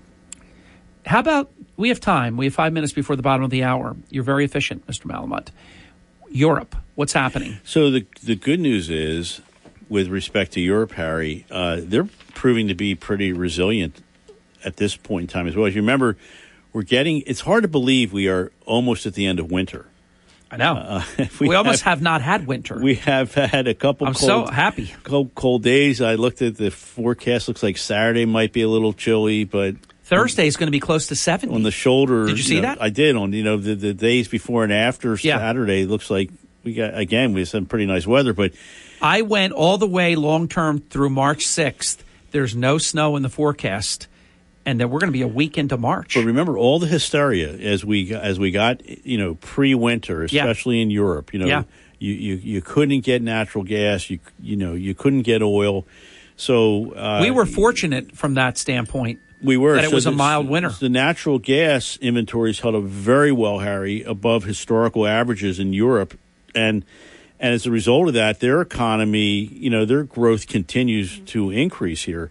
Uh, last week, the European Commission upgraded its eurozone GDP forecast to 0.9 percent, Harry, in 2023. Again, avoiding a recession that it earlier had forecast. Um, they said that inflation peaked at 10.6% and uh, it's going to subside to about five and a half percent this year, and two and a half percent, you know, in 2024. Why are they so resilient? Don't know, Harry. Um, you know, the the EC did say that the, the risks to their outlook are are now more balanced, which is good. Demand may prove more robust if the declining wholesale gas prices that we just kind of chatted about through, you know, end up feeding through to the consumer prices and consumption, uh, you know, remains somewhat resilient. So, uh, so you know, we, we had all counted out Europe uh, in in the beginning of the winter, and I think if you look at their markets and if you look at international markets versus versus domestic here in the U.S., they have they have had uh, better rates of return or higher rates of return, Harry, than what we're seeing here domestically in our in our country right now. Very interesting. Chuck Malamut continues talking all about your financial matters. I guess this is good news, but I never know anymore because sometimes what you think is good news is bad news. But home builders sentiment index has bounced back. That that's good news, right? It is, Harry. Okay. So so what we're seeing here, uh, the, the National Association of Home Builders Sentiment Index moved back, bounced back in February. Uh, it, it, was 35. It's now moved back to 42. Good. So that's that is really good news. And so new homes are being built. New homes are being built now. On the on the flip side, you know, kind of go back over what's happening out outside of our our world. In in January, new home prices in China increased for the first time in over a year. Wow. In over a year. So, you know, I think we kind of talked about this last week or the week before. There's just so many cross currents right now with respect, you know, to the markets. And if you think you can time this, uh, you know, I would, I would think you might want to step to this to the sidelines here, because chances are you're going to probably get whipsawed. Yeah, I like your doctrine of you can't time the market. It's about spending time in the market. And when you go over these um, realities that you share over a, a, long period of time and show how during the course of one year or many years, how few days actually so dramatically affect if you were not participating, for example, on a handful of days, how dramatic that would be to your portfolio. Absolutely. You're absolutely correct about that. So that's big. Chuck continues. Uh, our debt limit, you know how th- things work. Um, you hear like blah, blah, blah, blah, blah, a lot of noise, a lot of static noise. Then you hear nothing. But as it gets closer, then the drum beat starts and all the um, hysteria of, you know, people not getting paid and they get everybody all jazzed up. What's the latest yeah, you would think on the there, you limit? would think there'd be a better I know. A better there'd be there'd be a, a, a solution. Well, there is a solution we don't hold them to it. I mean, they haven't had a budget in years. We operate this country under continuing resolutions. It's an absolute disaster. When you were the hotel executive and when I was the hotel executive, we had to formulate budgets. We had to get our budgets approved and we had to operate within those budgets. They don't play that way. So the old adage: if you ran, if if I ran my business the way Correct. they ran their business, you'd be out of business. Well, and they they really are. I mean, the government. Look at the debt. I mean, it's unbelievable. Yeah. So so so think about this. The just recently, the, the U.S. Congressional Budget Office uh, basically went out and said that if Congress doesn't extend the national debt limit, we we could be faced with a default, Harry, sometime between the months of July and September of the, of this summer. I don't think I don't think that Kevin McCarthy uh, will allow that to happen. They'll they'll have to work out something, unless of course the other party is willing to play chicken. You know the game of chicken Mm-hmm. where you just drive at each other until somebody either has a head-on collision wreck or somebody pulls away. But here's what I think this I think this gets to all of us when you think about this, Harry. The, the CPO, the CBO ended up forecasting Harry a fiscal year 2023 budget deficit of 1.4 trillion, 1.4 trillion, and expects the government to amass an additional 19 trillion dollars in debt. 19 trillion dollars in debt, Harry, over the next 10 years unless there is some sort of shift in spending patterns. Now, how do you shift your spending power or spending patterns? Do you change Social Security? Oh, do you change Medicare? I mean, and you realize poli- they're so off the table because one side continues to use that against the other side like a weapon. Uh, no, no elected official at the federal level that wants to keep the job they have or have any ability for upward promotion. Are you going to take an entitlement away? No one's going to do it. No you, one's going to do are, it. Are, you going to? But what ste- are you going to take a step back and adjust that entitlement where you, the recipient, is going to receive less? The moment you do that, then you have cut Medicare or you have cut Social Security. They're not going to do it, Chuck. Now, here's the crazy part, though. I hear these different years, so do you. By the year 2029 or 2027, that that it will be broke, you know, or in the deficit. You know, it used to be. You know how it is right now. You you're almost one to one. Like, don't call out sick today, Chuck. You got a lot of people counting on you right now. It's what it used to be like a number of wage earners. Now, it's now it's now you're responsible for two people, not one, or one and a half. I know you can't take off. It's it's really crazy. It used to have such a cushion, but at the same time, they'll deficit spend. They'll do whatever they have to do. They cannot mess with it because they will be destroyed politically for cutting entitlements. You, Harry, you're absolutely correct. And who are the most faithful voters? 65 and older. correct. The most faithful o- voters.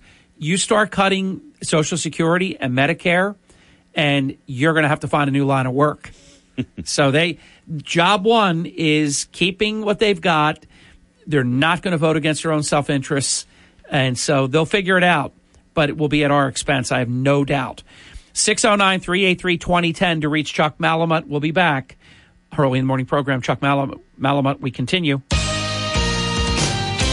This is the Town Square, New Jersey Info and Weather Network. Harry Hurley, three stories that you can follow right now on the WPG Talk Radio 95.5 app. We missed a few, so we came back. More of the best Atlantic City area restaurants, and people have been writing me they're hungry after reading the article, which means I've done my job. History of the Atlantic City Country Club, it's amazing from 1897 to the present. Check that out. In the Atlantic City schools, they've done it again in a formal text message sent out to teachers and all staff members that they're off on President's Day. From the Town Square, New Jersey Info and Weather Network, I'm Chief Meteorologist Dan Zarrow. Even though rain showers are wrapping up this morning, we're not quite done with wet weather today. Another round of showers and potential thunderstorms are likely, starting around 2 or 3 o'clock this afternoon. Mostly to partly cloudy skies, otherwise today high of 56. Drying out with clearing skies tonight, low 34. Tomorrow's high 44. Cooler, early sun gives way to clouds, more rain possible through the afternoon. Get weather 24 7 wherever you are. Download our free mobile app today. Hurley in the morning. WPG Talk Radio 95.5 and on the WPG Talk Radio app. Download every Hurley in the Morning program as a podcast on the WPG Talk Radio app. Harry Hurley on WPG Talk Radio 95.5. With Chuck Malamut, we continue all about your financial matters. It's 39 minutes past the hour. Reminder to reach Chuck Malamut and his team at Morgan Stanley at their North, Northfield, New Jersey office. 609 383 2010 is the phone number 609 383 2010. Chuck, earnings news. So we did chat briefly Yes. about what happened this morning, but but prior to that, Harry, about eighty percent of the constituents that make up the S and P 500 have reported their fourth quarter 2022 earnings, um, and you know what what is referred to as blended earnings. And what that is, Harry, that combines the reported data with estimates for those that have yet to report. So the ones that have and the ones that have not earnings are declining about 4.8%, um, while sales are up about 5.2%, looking at the same quarter, you know, a year ago. So I think, you know, what the market is bracing for here is sort of going forward into the into the second, third, and fourth quarter of 2023, what the expectations are with respect to earnings. Wow.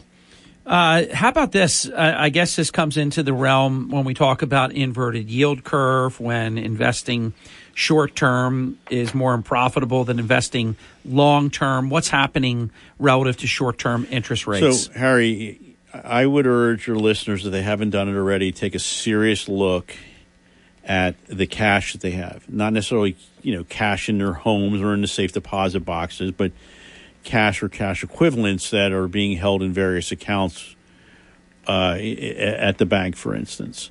Uh, you know, banks are, are quick to increase rates, you know, on, on to borrowers. You know, when prime moves, your home equity your HELOC, so those rates move basically instantaneously.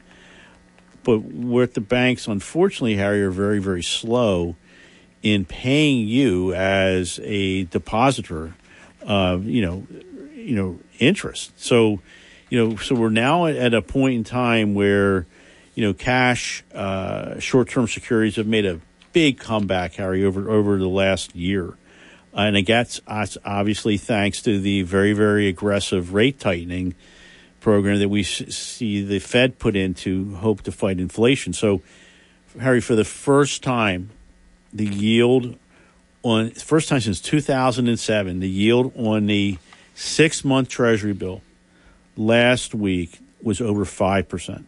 Five percent. Um, That's a nice you know, return. well, so now yield. So that there's a, there's a f- sort of a, a battle for the dollars. You know, do I put my money in safe? short term guaranteed government money or do I invest in the equity market? So what's happening here? You know, Well, these, do you think a lot of people will take the certain over the uncertain? The, the pro? Yeah, I think so. What's happening here? The, these yields are now looked to be be appealing, and if you know most checking accounts, you know, personal checking accounts do not carry these yields. Mm-hmm. They pay nothing or next to nothing. So you need to come up with, with a mechanism, whether it's that bank or you know what we offer at Morgan Stanley, for instance, Harry. You know, you can get you know four to four point three percent, and in, basically in a, in a money market. But so these yields are now look to be very appealing. But you know, I, I think what you have to take a look at, you got to you got to exhibit a little bit of caution here, Harry, because if you have a long term approach, chances are at some point in time you're going to get caught.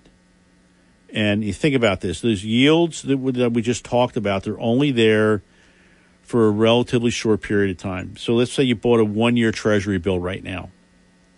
At the end of the year, that yield is over, and you're going to have to reinvest in a market that might have, you know, lower yields. Uh, but you know, we, it, it's certainly you know, while cash is a legitimate asset class, and you have needs for on a short-term basis, it makes some sense. You know, you you might end up reducing those cash holdings and actually extending the maturities on some of your fixed income to lock in the higher yields, you know, for longer periods of time. Because Harry, it's going to happen. I mean, the Fed, I mean, the Fed is banging the table, higher rates, higher rates, higher rates. But guess if this economy does what we think it's going to do, and you know, the Fed's going to have to pretty much stop on a dime, and they're going to have to reverse themselves. And I throw this out there: you, you're a bright guy. You've been around a long, a long time. When it, how often is the Fed correct? Very rarely. Not really. You're absolutely correct. They're more wrong than they're right, and I think they they probably they came to the party too late in raising rates. Uh, You laughed. You I don't think you laughed me out of here, but transitory. But we. I needed a good I laugh. I think there were two. I think there's been two times where you. that was one. I'm trying to remember. The other one was during Obama's campaign, and the, I'm trying. I think it was something like this is the new norm. The new norm. You took me Oh. out. You oh. took me out to the woodshed on that. So I'm waiting for my third one. But you most definitely banged the table and said, "Chuck, inflation is not transitory." And the Fed came back 60 days later and said, "Oh, by the way, this is not transitory. So we're living through it." Now, granted, we, it's coming down. We were 9.9, I think, in the in the height of things last June, but you know we're now struggling. We're at that Yeah. six four, six five, and the, it's hard. It's going to be really hard to get to two, Yeah. two, two and a half. Maybe maybe they push it to three. How do you get there? You get there, Harry, with inflicting pain, in the economy. The in, uh, in major the in, Clubber Lang in, doctrine. in, in layoffs. Not so much with technology companies, but layoffs across the board. We're going to be right back. Don't go away. For all of your financial planning needs, turn to the best in the business, Chuck Malamut, 609 383 2010. When we come back, could it be, Chuck will have the answer, could it be that the economic outlook around the world is looking better, but we're not going along for the ride? That it's a different story in America? Could we be looking at polar opposite realities? A world, even China, a world doing better while we are not. I hope that that's not Chuck's forecast when we come back. We'll see in just a few minutes. Markley, Van Camp, and Robbins. Try anything to raise the cost of precision jobs, I will veto it. Precision jobs is the new Fiddlesticks. Markley, Van Camp, and Robbins. Weekday afternoons at 1 on WPG Talk Radio 95.5. WPG Talk Radio 95.5. For complete contest rules, visit WPGTalkRadio.com. Flying by, as is usually the case, Chuck Malamut at 52 minutes past the hour. So I'm from the Malamut School. I learned from you. I'm your protege. So I know the world is looking better. Uh, so talk about that. But is America Harry, this is join so, the world? Again, the cross currents are there; they're front and center, and it's just amazing. You know the the economic outlook, and we kind of touched on this, you know, just a few minutes ago. Around the world's looking a lot better than it did just last fall. Think about it: uh, the the, the five hundred and seventeen thousand uh, jobs that were produced, created, you know, last month inflation is coming down, but not as quickly as we all like. The milder winter that we've exhibited here, uh, not only domestically here on the East Coast for sure, but for sure in Europe, and again the reopening of China. So all of that, I think, you know, has ha, you know bodes well for the economy. But the problem is, Harry, there's no clear path right now. There's just too many. There's, So there's the- too the- many variables out the there. likely outlook is that the world will be looking better and we won't. No, I, I think we I think we kind of get dragged along. Okay.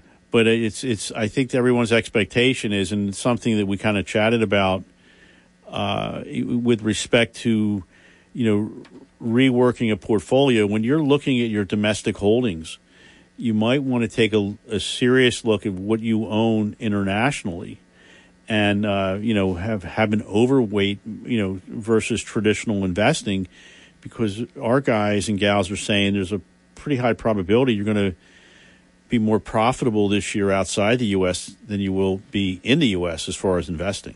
Well, I think this is a big question for the Malamut program. Are banks willing to lend? Please say they are. Well, Harry, I would like to say they are, but but I know it. um, I know it. Uh, un- unfortunately, according to a most recent survey that was conducted, uh, and the participants were the, what they refer to as senior loan officers.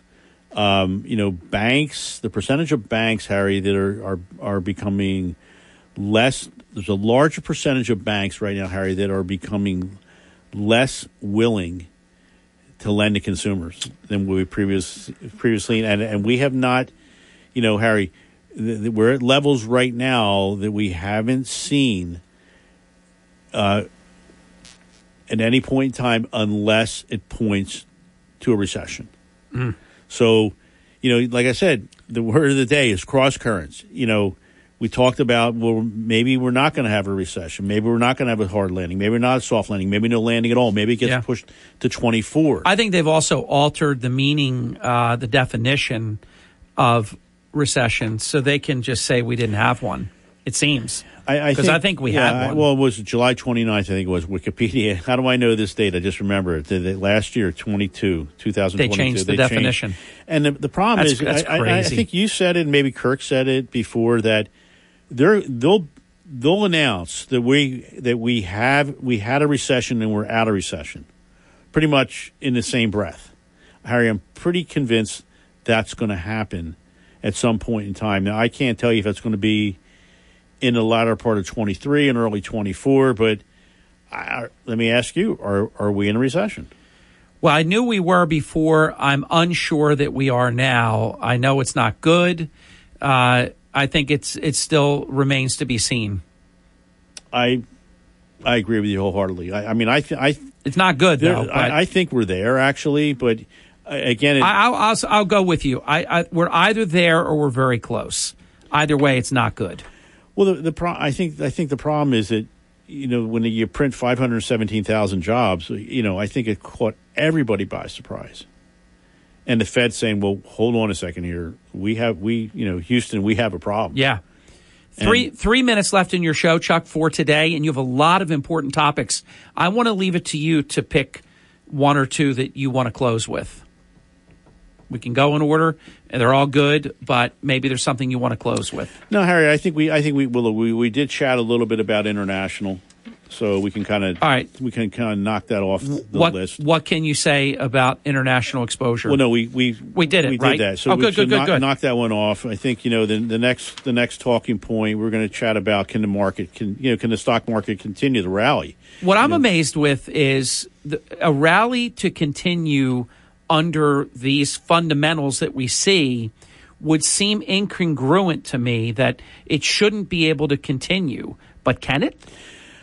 I think we, Harry. I think that you know we got off to a great start in January. Uh, we, you know, February year month to date looks like it. You know, you you end it right now. It's it's a losing month. Yeah. So, you know, December was a losing month. January positive. February was a loser. Not that we're looking month to month, but you know, you think about you know what the the the path that the Fed is on right now. It's I think it's going to be challenging for sure. I mean, I think you'll find pockets of the market that will do well. Um, but it's it's not just like throwing money at the market and with the hopes that it's that, that it's going to move up. I, I think that you know higher rates, a weakening economy, uh, you know the Fed, you know keeping the foot on the pedal Mm. with respect to raising raising rates and the commitment to get to that two percent inflation target number. Um, I, I'm I'm not sure how much how much farther we go from here. I don't even see anything in place that would put us on a glide path to get back to 2%. There just doesn't seem to be anything that's working correctly to get us there. You're you're absolutely right about that. I, I think that you know I, I think that we have a we have a lot of work to do to, to Are, get are bulls on the move? Well, Harry, you know you, you, you think about it, they are. I mean, in which is this is again this is so. And most people listening right now would be They're thinking saying, they're like- making this stuff up. They're saying, well, you, Chuck and Harry, you guys can be out of your mind here because you're you're talking on you're talking out both sides of your mouth. But Harry, look, a weekly survey that was conducted from by the American Association of Individual Investors recently showed that 37 percent of the respondents were bullish. 37 percent on the stock market. Wow. Um, first time that we've exceeded 35 percent, Harry, since 2021, November 2021 there was a 57 weeks, all right, that we were sub 35% readings. The longest in the history that that survey has been put together, and more than twice as long, Harry, as the two 27 week streaks that ended in early 19 and the end of 2020. So maybe we were on the right path. More to come next week, Harry. Strong closing, Mr. Malamut. 609 383 2010 for Chuck Malamut. Thank you. Thanks for having me, Harry. Enjoy the rest of your week. Always an honor. You too, my friend. Dr. Newkirk is expected next. WPGG Atlantic City, E WENJ HD3 Millville, a town square media station. Everything you need to know in six minutes starts now. From Harry Hurley Way in the world's playground to the broadcast pioneers of Philadelphia Hall of Fame. I want to congratulate my friend, Harry Hurley. You're about to find out why Harry Hurley has been named to the Talkers Magazine list of the 100 most important talk show hosts in the nation. Live from the studios of Town Square Media in Northfield, it's Hurley in the morning on WPG Talk Radio 95.5. It is six minutes past the hour. Chuck Malamut has just left the building. He won't be hearing us as he walks down the stairs, but he will hear us as soon as he gets in the car. Ladies and gentlemen, my friend Dr. Mark Newkirk is here. This is all about your pets with Dr. Mark Newkirk, who bears the um, the name of the practice, Newkirk Family Veterinarians, a trusted name. It's getting closer to 50 years than 45. Uh, they're at 3085 English Creek Avenue, Egg Harbor Township. On the web, same deal. Newkirk, N E W K I R K Newkirk, familyveterinarians.com. And the phone number to make an appointment, 609 645 2120. And take our advice on this program. We, we pretty much always remember to remember to mention this is it's really important so that give Dr. Newkirk and his team an opportunity to truly have, just like you would want when your doctor wants a baseline, you know, once a year, you get a physical, you get blood work done, hopefully, and you can see where you stand because you don't want to come in when certain things are elevated and you're not feeling well and you have an infection or all these things are going on. It's much better to give Dr. Newkirk a fighting chance to, to have that baseline. And it's good to know. It's good to know, you know, where you stand. So the idea of, you know, working with a great veterinarian is to do the well care visits as well. It's, it's not a upsell. Uh, it's really important. 609 645 2120 to make an appointment. And it is dental month at Newkirk. Let's begin there. Dr. Newkirk, welcome to your program.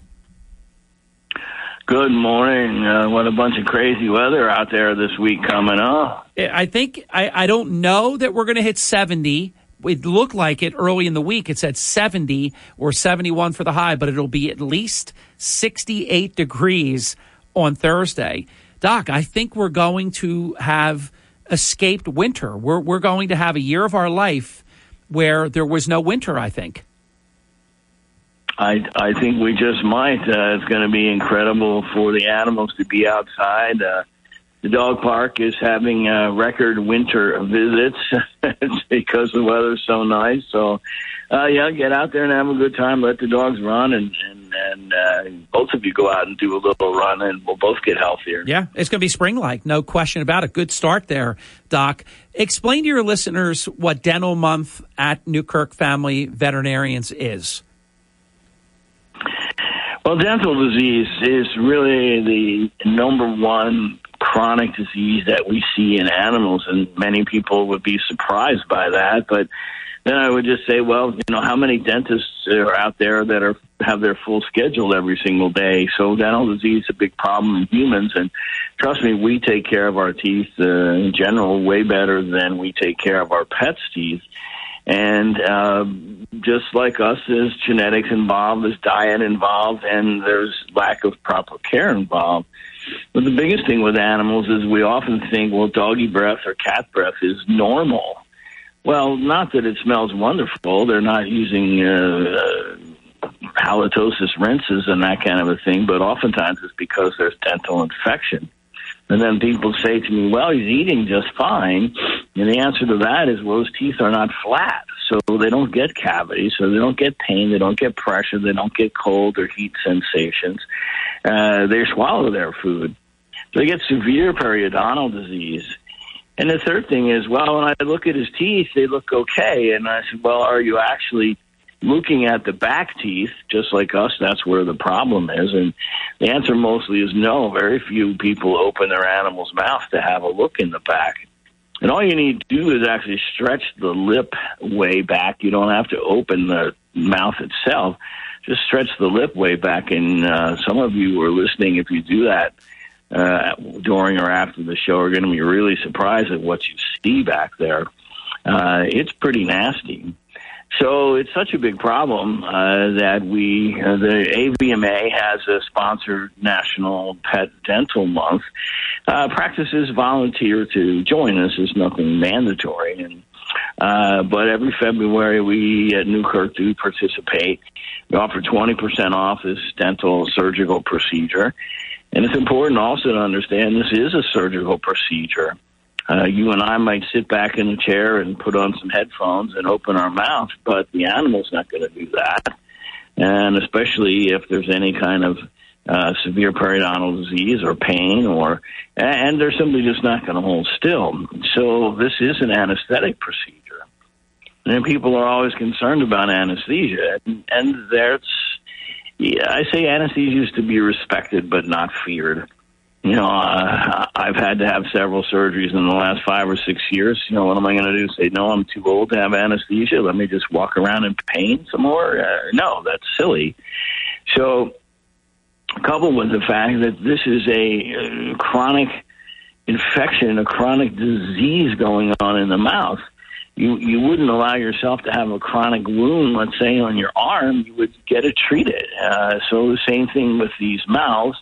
And people who have severe periodontal disease understand what what we're talking about here. So this is not just about having some fresh breath. This is about removing a source of infection for the entire body. This bacteria gets in the bloodstream, goes to liver, kidneys, heart valves, uh, just like in humans. So, uh, very, very important to to have, flip flip the lip, as we say, flip the lip and and take a look. And your cats as well. Cats hide this stuff even more so than dogs do.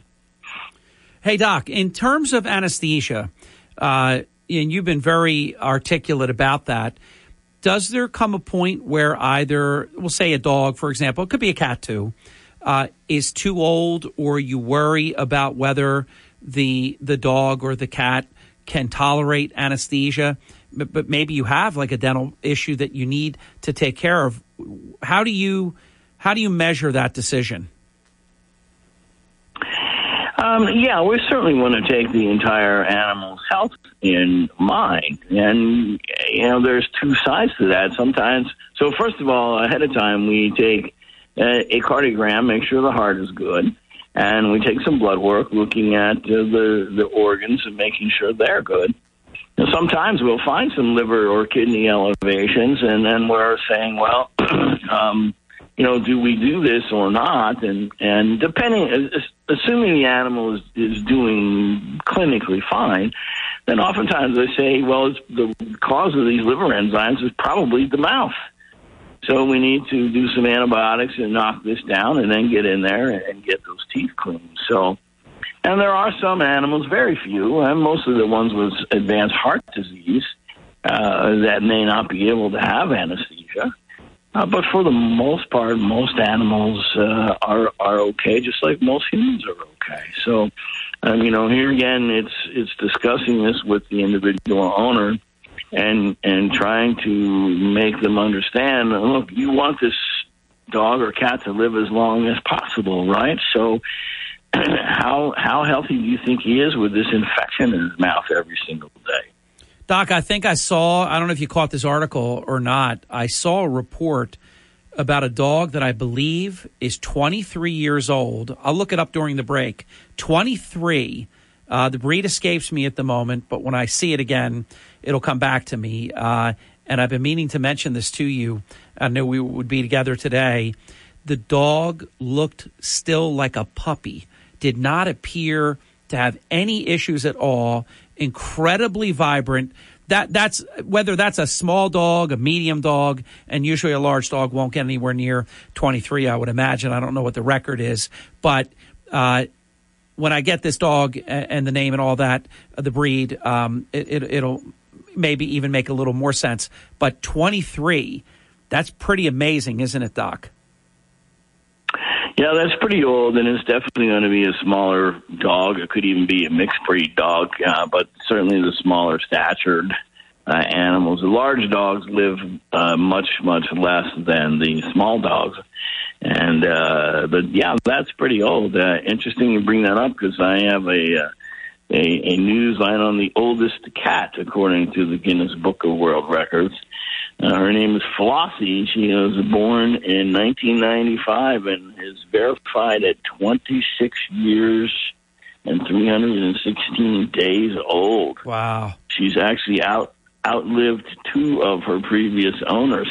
so she's uh, she's been passed around, but she's uh, uh, 20, 26. That that's the oldest one I ever. That's amazing. Uh, I I believe I knew of like a 20 year old cat, and I used to think, oh my god, that's amazing because the person who had it at the time was not all that much older than 20. So the cat was part of his entire life, uh, which was amazing. And I did look up a 23 year old Chihuahua named Spike is officially the world's oldest living dog. And it wasn't an article now that I think of it. I saw this on TV. I saw this uh, Spike.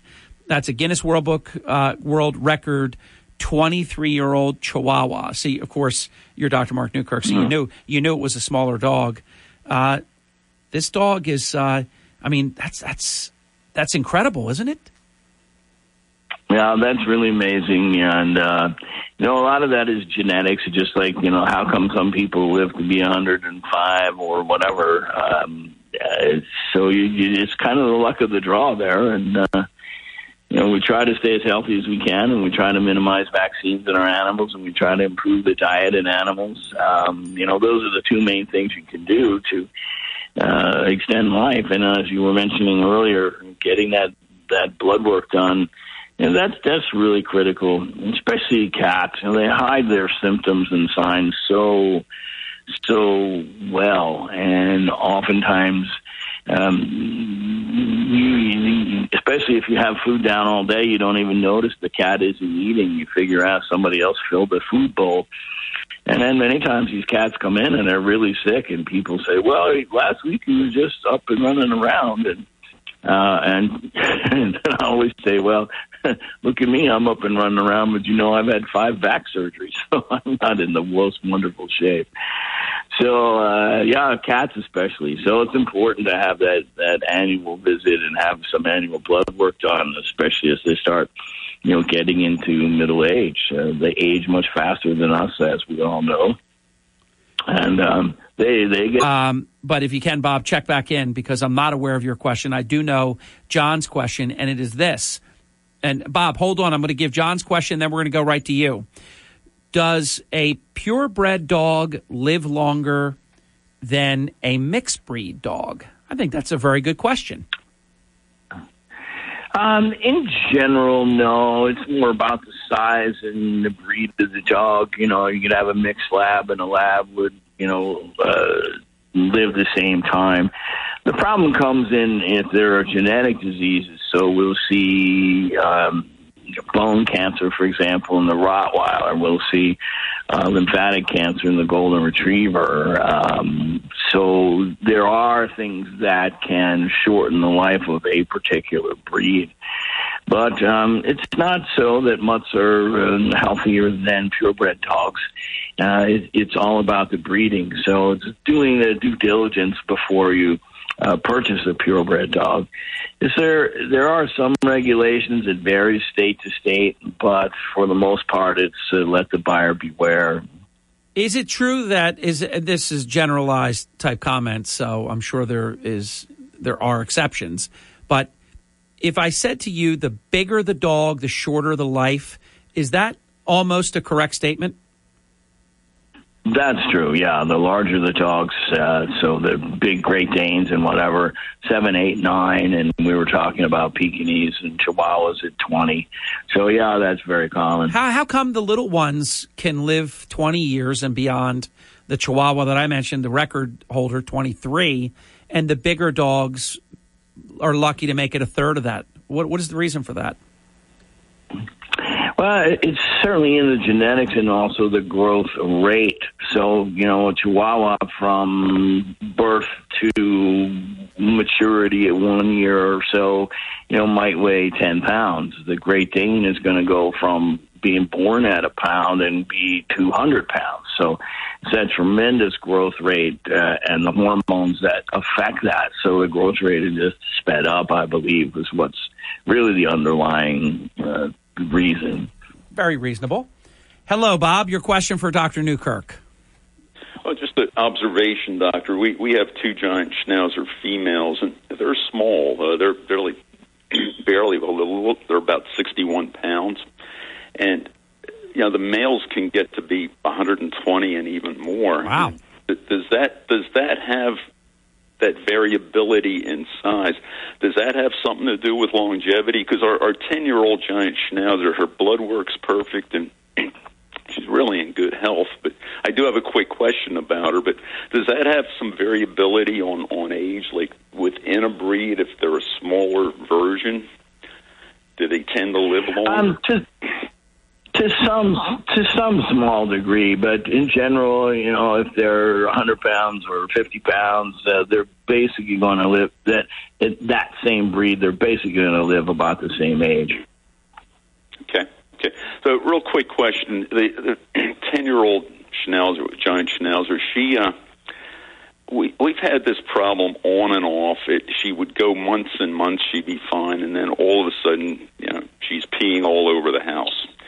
And we're we're going to travel back to New Jersey from Florida soon, and putting her on Proin. We we have not put her ever on Proin because we kind of heard that's a bad drug. Is it indeed a bad drug? And putting her on for a couple months, do you think that might have some deleterious side effects? Uh, well, first of all, Proin is not a drug technically. It is an amino acid combination. Now, it is it ha- does have a license, so it falls under expiration dates and things like that. Uh, but Pro in general is fairly safe. Um, in some higher doses, if the animal's needed, sometimes it can cause some heart palpitations, some anxiety, but in general, uh, it's good. Now, for those listening, Proin is actually for a urinary incontinence problem. It's not for low grade cystitis problem. So, uh, if you're having urination because of infection, then Proin's not going to work. Incontinence is going to be marked by the animal is wet after they get up from sleeping, they've leaked urine in their sleep. That's the classic incontinence thing. Uh, whereas a cystitis, they'll just start peeing all over the place because it, it hurts or it burns. Yeah, no, her her her situation is she could be resting, sleeping, and there's a little puddle. That's so. Gotcha. Yeah, I would go ahead and do it. Uh, sometimes stress can aggravate that. Uh, aging, of course, is going to aggravate that. So, uh, yeah, we, we like to try the Proin first, uh, and many, many times it, it does work. Okay. All right, doctor. Good to talk you. to you, Thanks Bob. for your help. Yep. Thank you. You got it. We, we have time to take one more call and then a closing comment from Dr. Newkirk. It's flown by, as it usually does. Welcome to the program. You're on the air with Dr. Mark Newkirk. Hello. Hello. You're here. Good morning. Hi. How are you? Hey, Doc. How are you? I have uh, two quick questions. Um, my first question is is that we recently last Friday I came downstairs in the middle of the night to put um, our dogs out. We have six German shepherds. Wow. And um, yeah. Uh, hey, Harry. This is Rocco. This this this is Rocco's wife, by the way. Oh, my goodness. Send my regards. Yeah. Oh, my gosh. I will. He's sitting right here. I believe one of your dogs was. um, I- go ahead. Go ahead. Yeah, one of my dogs. I came downstairs to let one of the little little ones out, and uh, I found him dead. Half, you know, he's Aw. just dead on the couch, and just Oh. hours before. sorry. I mean, he was running around and perfectly fine. I, I, I mean, I'm assuming that he had a heart attack. He was seven years old. I, I you know, it just it blows me hmm. away. Why? Why did that happen? Yeah, good question. Uh, sudden death is not overly common. They don't technically have heart attacks like you and I do, but there could have certainly been some underlying issue with the heart that, you know, perhaps through a blood clot to the brain had a mass, massive stroke, you know, things like that. But yeah, certainly very young and very surprising. I'm so sorry. Oh. Thank you. Yeah, and uh, we had a we had a terrible experience with our local veterinary hospital, and um, never going back there again. But uh, they just picked up our dog yesterday after after being there for seven days. But my second question is, uh, we also have a long-haired three-year-old uh, German Shepherd who is from uh, Russia and Yugoslavia. And where is it? Ukraine. Um, and he is having mini seizures. I had a dog that had seizures prior to this, but they were more grand mal seizures. I don't want to put him on phenobarbital. I do not. I do not want to put him on potassium bromide. I mean, they can only be on that for so long. So, is there any like cannabis or any other over-the-counter vitamin that I could give him to ease these five-minute? Yeah, it's like every thirty days, a full moon. Um, that can like get rid. I can't. I know I can't get rid of epilepsy, but he has like these small seizures of shaking, urinating, drooling, but they're short. They're they're not grand mal. Mhm. Is he a young dog? three years old. Well, okay, so right in the middle. Yeah. So he probably does have an acquired epilepsy. Um, and uh, the question of the medications, uh, they can be on these medications long term as long as they're not having any kind of side effects with it, which would primarily be involved in the liver. Um, these are certainly stressful to the animal, like you say. He's uh, has urine and shaking and all those kinds of things. Uh, the problem with CBD out there is everybody and their brother makes one, and uh, there's no regulation on this stuff. There's no um, what's called cert- certificate of analysis. If you're ever evaluating a CBD, you want to ask the company for a certificate of analysis. Now, this doesn't make a medical claim that it works, but it makes a claim that says, well, what I say is in this bottle is is in this bottle. And I would challenge you to say probably 95% of the companies you talk to will not have that. Um, so, um, conversely, there are some homeopathic remedies that will help with epilepsy. Uh, I have done some chiropractic adjustments around the head and neck of some of these dogs, and I've seen epilepsy settle down. Um, and we do have a potential CBD formula which mixed with some uh, aromatherapy flowers that tends to help some of these dogs. Um, so it's um, you know the difference is well with the drug we can get a predicted response, and with some of these other things, it's more of a of a try and see. But there's there's certainly a plan that we can put forward to try to help this dog because it's uh, it's very stressful for this animal to undergo all this. Yeah, he had one last night, and I was like so excited to hear that you were on the phone. I said I got to call Perfect. and find out what I can do. So, all right. Sorry for your loss. And, Aw, and- thanks, Oh, yeah. Harry. I'm and so especially sorry. like that, so Terrible. shocking. Take good care. It is. It's Yeah. shocking, you know, but gr- yet grateful Yep. for not a prolonged sickness, Yep. illness, pain, suffering. So Yeah, I love your, your, your work ethic there, your attitude. That's that's that's very good. And please say send my best regards. I will. Okay. You take Thank good care. you. Good to talk to you. You too. I You know. too. Doc, what do you say? I mean, because you you've seen it all. Um, what do you say to someone? I mean, you just did, but just out of nowhere, they're just not ready for it. I mean, it happens, you know, obviously with humans and people we know love their pets. Some some are better to their pets than than many humans are to other humans. Uh, what do you say when someone has? I mean, on one hand, the long goodbye is painful, but you do have time at least to prepare for it. Although most people will say that it still hits you like a ton of bricks, and even though you know that there's finality, it still hits hard. But having the long goodbye is one thing, but out of nowhere, it just shocks you to your core, doesn't it? Yeah, it it really does, and um, I just just like a human, you know. Unfortunately, there's usually something underlying this thing. Um, as I say, dogs don't have the classic heart attack, know, uh, you know, coronary artery disease, and you suddenly have a blockage in your heart and you have a heart attack. Dogs don't seem to get that. But we do see, especially in the small dogs, a lot of underlying congestive heart failure. And um, sometimes it can be very subtle. We can see cardiomyopathies, which are muscle diseases of the heart. There's a genetic component to these. And um, the animals will live seemingly fine for a, a period of time, but finally the heart starts to have problems, and that's a disease that throws blood clots, and, and that could be a cause of sudden death as well. Do So- they usually die in their sleep? They just stop breathing and they just go to sleep and they don't wake up?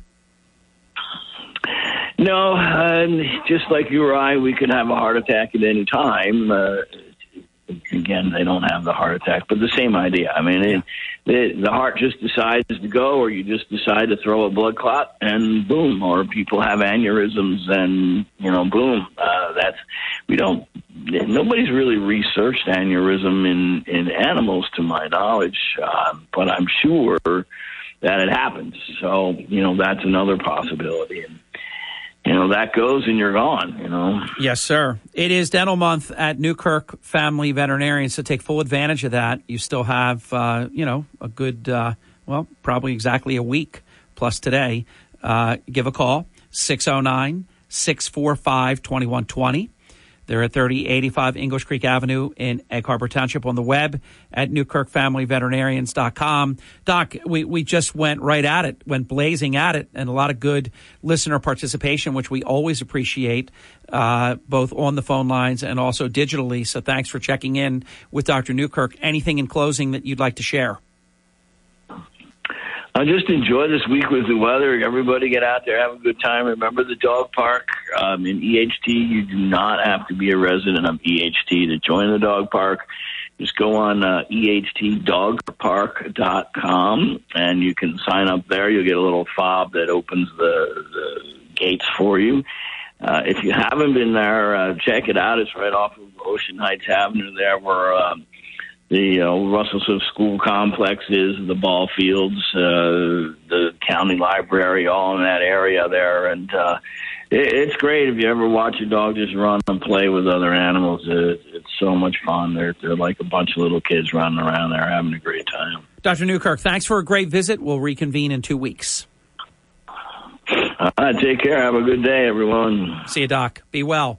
When we come back, it's your turn to play. The phone lines are open right now 609 407 1450. A reminder uh, we will be working again today for Fox News nationally between 3 to 6 p.m.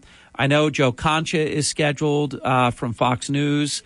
Uh, he is excellent every time we've had the opportunity to interview him. Uh, I sent in my sort of um, wish list of 10 different items that I'd like to see us cover over the three hours that we'll be together. So check us out if you have a little bit of time. We'll be covering, of course, President Biden's visit to the Royal Palace in Warsaw, Poland. He visited with Polish President Duda, and uh, a lot of news that we'll be sharing. Uh, don't forget, digitally, uh, we missed a few. So we came back strong with more of the best Atlantic City area restaurants. Check that out. I've been blamed for making people hungry this morning. So check that out. The history of the Atlantic City Country Club from 1897 to the present, and this this um, phenomenally it's gone viral. I think because it's so just bizarre and crazy and outrageous. But right before President's Day weekend, the Atlantic City Public School System sent out a text message to certified staff members, uh, support staff members, reminding them that they were off on Presents Day, as in Christmas presents, Presents Day, and and just to add little fun on top of fun, uh, you, the the word weck end was was included, the the version of W E K K E N D. Yeah, you can't make this stuff up. That's an educational delivery system. Writing like that sort of explains a lot, doesn't it? Brian Kilmeade here. Coming up on Tuesday's edition of the Brian Kilmeade Show, I have the latest on President Biden's big time trip to surprise everybody in Ukraine. I'll talk to the governor of Arkansas, Asa Hutchinson. He's going to be at a border solutions summit. See what he has to say. I think he's going to run for president. That story and so much more coming up on the Tuesday edition of the Brian Kilmeade Show. Brian Kilmeade is next at 10 on WPG Talk Radio 95.5. When you need to know, it's WPG Talk Radio 95.5 and the WPG Talk Radio app. Mini segment because we ran a little bit long with Dr. Newkirk, but I'm not disappointed about that because we wanted to get all your calls in and your questions. And so we did that. But that means this will be a mini segment. I've got a break in just a little bit. Then we'll come back and uh, we'll we'll take some calls at 609 407 1450. But let me share something with you that I've been trying to, um, to, to get in here for about three hours and 47 minutes. And we'll see how this is going to end. I can't predict because we live in bizarro world. You used to be able to predict these things. Like if some knucklehead like Don Lemon said that a woman at age 51 is past her prime, and then you have the two ladies on the panel, that I think they actually were trying to save him. Uh, and I, I, wish I knew which one said it, whether it was Poppy Harlow or Kaitlan Collins. Um, I know a little bit more about Poppy Harlow than I do about Kaitlan Collins, which I know very little about. But one of them, because I only heard the audio and read the transcript, I didn't see them say it. So it didn't have um, who said it. But I can tell you this much. When some knucklehead says that a 51 year old woman, who I think she looks fabulous and she's brilliant and sharp and all of this, I don't think she's going to be president, but that's beside the point. When you say she's past her prime, and then the two ladies on your panel are trying to save you because you are some Neanderthal knuckle dragging troglodyte, and you go doubling and tripling and quadrupling down. They're, they're trying to save you. Like, past her prime for what? Like, what? I, I thought that was a fabulous response. And that, that would be my question. What are you talking about? What, what prime is she past? She's 30 years younger than the current president. It can't be that. And you don't ever bring up that with him. So why would you bring it up with her? I mean, so I mean, if there's not like that, that should be Don Lemon should be the picture when you look up the word misogynist. He should pop up. Hey, it's me. I'm misogyny. It's my middle name now. So he goes on to say, yeah, look it up. Like there's some lookup for when a woman is past her prime, according to you, and you're five years older than she is.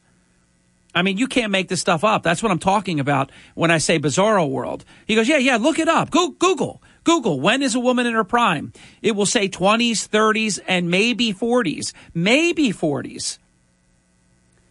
So he did a bad job apologizing because the apology is of the nature that a typical narcissist will do. You know, look, when you blow it, you got you just got to say you're sorry. It can't be with conditions. It's like Tiger Woods. If I offended anyone with his tampon prank that he did, if I offended anyone, and I, I think it was terrific that Michael Johnson called him out. I don't have the quote in front of me, his tweet, but it was, in fact, I do have it in front of me. This is this is almost like Tiger is acting like Don Lemon, if you're Tucker Carlson. Uh, Michael Johnson put this is a beautiful tweet. When I say beautiful, I mean uh, fantastic. Apology. An apology starting with if I offended anyone is no apology. What a what a just pithy, spot on. But it gets better. But this is Tiger. Never been a leader, and he's Teflon, still heralded after all the mistakes so he's learned nothing. Media focus always on miraculous recovery, never why the need for recovery. End quote. So you go. You go, Michael Johnson. You got four gold medals. It says you can say that. Spot on. Look, I'm a fan of Tiger as a golfer. His um, personal stuff, uh, obviously, I'm not. And I don't understand. He's gotten away because he's Tiger Woods with so much why would you go hand your playing partner a tampon? Because you know what that means. I mean that that that upsets a lot of people, and then they start saying, "Well, what, what's the joke? Are you saying he's uh, like a, a, a, sissy man, a she man? Uh, he's having his period? I mean, what are you saying?" So, not a good prank. You know, you want to get a fake thumb and make a, a, a silk little handkerchief disappear and take your hands up in the air and go woo you know uh, go go do something like that you know juggle three balls put a clown nose on but handing out a tampon to a male out on the golf course at a major event that I think was something like the top 50 people in the in the world um, he he he needs a life coach to say Tiger that's not a good prank nobody thinks it's funny and it remains to be seen. I would have to think that he's going to have um, a lot of problems with that. We'll see if it goes away or if it winds up in terms of advertisers and all kinds of things. All right, we're going to go to your calls. You are the first caller as soon as we come back. So hang in there a moment and we'll get to as many as we can. This is Early in the Morning. WPG Talk Radio 95.5 and on the WPG Talk Radio app. WPGG Atlantic City, WENJ HD3 Millville, a town square media station. Hi, this is Joe Cordell with the law firm Cordell and Cordell. When the prospect of divorce becomes a reality, you need a partner that you can count on consider contacting Cordell and Cordell. We've helped men navigate complex legal matters for 30 years. Contact Cordell and Cordell to schedule an appointment with one of our firm's Philadelphia area attorneys. Offices in Philadelphia, Radnor, and Allentown, Pennsylvania, and Mount Laurel, New Jersey. Michelle Ferrari, licensed in New Jersey and Pennsylvania. Joseph Cordell, licensed in Missouri and Illinois only. Online at CordellCordell.com. And now a small business setback. Set to smooth jazz. It's late. You're driving in the rain with only one thing on your mind. The deer about to total your HVAC van. But with Progressive's 30 plus customizable coverage options, you're covered. The rest is just saxophone. When running your small business gets rough, Progressive Commercial is there to smooth it out. Get a quote in as little as six minutes at progressivecommercial.com. Twinkly sound. Progressive Casualty Insurance Company and affiliates. Coverage and discounts not available for all vehicles or states. Policy terms and conditions apply. Sean Hannity this afternoon at 3. Now. Early in the morning on WPG Talk Radio 95.5. Very interesting, and I need to take this under further advisement. I spoke with um, a very nice female friend of mine. She said that most females are not the least bit uh, concerned, up in arms, or anything over Tiger Woods and the tampon thing, the tampon prank. He's getting bashed, it seems, by men who are thinking for females, which makes me have to check myself in on that one. Uh, furthermore, my friend told me that she went and looked at all the comments that she could find out there uh, on the topic, and that most, so it's some obviously think differently of it, but most were not offended by what Tiger did. Now, I haven't, I haven't seen any women defend what Don Lemon has done. That's a different category altogether. Welcome to Hurley in the Morning. You're on the air. Yeah, yeah. Don't worry. You send Biden over to Ukraine. We won't nuke Ukraine when his comrade Biden is over there. No, no. We like him as your president. He is a good, useful idiot. I mean, a good socialist. By the way, think about how twisted this whole thing is. Biden's talking about Russia, th- this great adversary, but when he was going to Ukraine, they purposely tipped Russia off that he would be there. So this could be the great okey doke. Uh, because the only reason you would do that if you were fearful of your enemy that they would kill you while you were there and that you're, you're not having your usual security and all of this uh, this tells me that he knew he could tell them and they knew to stand down and what i am vetting the daily mail and others are reporting it supposedly a cnn reporter has said it that he had been there for six days not a single siren. And at the moment Biden was there and on the ground in Ukraine, the siren goes off. But that furthermore, there was no explosion and there was nothing else to it. So I think this whole thing is a scam. I think so too. It's scary times that we live in because it's come out in the watch that the three of the four Nord Stream pipelines were blown up by Biden had his hand in it. He was complicit in it even though he wasn't the brains in the outfit, he was in on it because earlier on he said that you know we'll take care of the Nord Stream one and Nord Stream two situation. Now, I'm, I'm paraphrasing, of course, of course, but anyway, he had mentioned that earlier on before it was even blown up. And also, you know, President Trump was in office. You know, we're preaching to the choir here.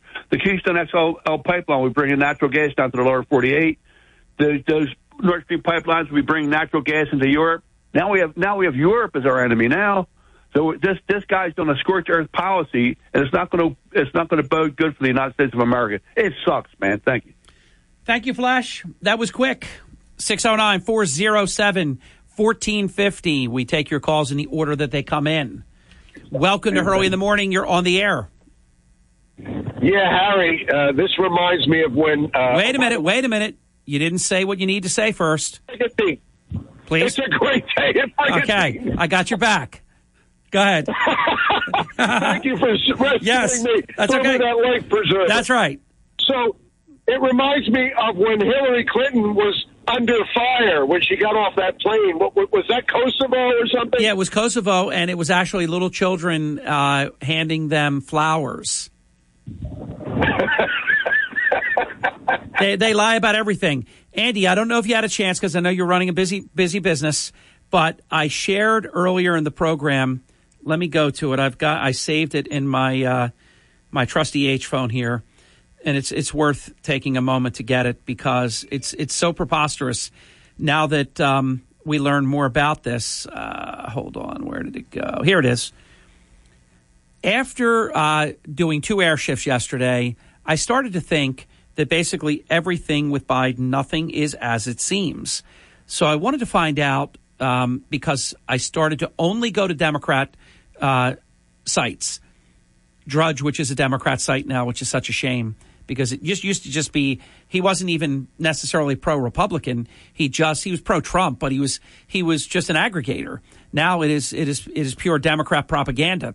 So the headlines are President's trip took guts, walks in war zone, unprecedented risks, historic, timely, brave, air raid sirens blare. So then this thing starts to unravel that there was nothing uh, impromptu about this. It was planned. They told Russia ahead of time that he would be there. So if Russia was really his enemy, you would tell your enemy where you're going to be so you can be assassinated. So, Andy, what I, I was so glowing in my praise, but everything about this guy from when he cheats at school to when he plagiarizes and, and does these different things, takes some other guy's life and makes it his story, uh, says he's top of his class when he was the bottom of the class. You could just go on and on. Everything is typically the opposite of what it is. If I followed my own rule, then I wouldn't have believed that this was real. Now, I still want to commend that he did go. He should have gone to East Palestine first, but he did go. He is promising more aid. It's a good thing for uh, commander in chief to do, but they pulled a fast one on America and the world here. Remember, Harry, when fires were burning, when police cars were burning, when buildings were burning, they told you it was peaceful protest. And when he's actually in a place where there's no danger, they tell you that there was danger. Yeah, the headline was fiery but mostly peaceful protests. Yes, yes. But now he's look, if there was any risk at all to Biden, do you think they would have brought him there? If there was any risk at all, there was there would be more risk had he gone to East Palestine and breathed some of the air there and drank the, and drank the water. Showing, really, yeah. you know, when they tell them to drink the water, they really should go there first and and do an Erin Brockovich. They should open that that tap, open that spigot, and drink that water. Now, I wouldn't do it. Would you? No, they, they they could do they could do a remake of the Jackie Gleason movie. Remember, Don't Drink the Water. Yes, that that that Jackie with Estelle Parsons, I think it was. They could send Biden do a movie called "Please Drink the Water." By the way, I just watched. It was a 19 minute interview. You never see that anymore. Long form interview. Jackie Gleason on the Tonight Show with Johnny Carson. You you need to familiarize yourself. It was fantastic. I just found it out of nowhere in my morning concert that I do. All of a sudden, this video clip was there. I watched the whole 19 minutes, just blew me away. Absolutely loved it. He explained why he quit at 39 episodes on The Honeymooners. They wanted to do more. He explained why he felt that they had exhausted storylines and he didn't want to ruin it. He felt if they did more, and he would have done more, he felt that he could have ruined it. So it kept it special and only 39 episodes. Uh, you got to watch it. Andy, we are down to 30 seconds. The show's out of here. I I saw that before uh, online, and I watched it again yesterday. And tell me, Harry, when he walked out, he was the picture of elegance with that lapel carnation and the suit. Man, perfect French cuffs with beautiful cufflinks. Uh, so elegant, blowing kisses to the audience. I mean, just regal almost. Yes, yes, I loved him. I adore him. Me too. Yes. All right, my friend. Have a good day. You Harry. too. Yep. Yep. It's a great day here in Northfield too. I, I don't know that I've ever said that before, but it is. All right. Well, you know what this means.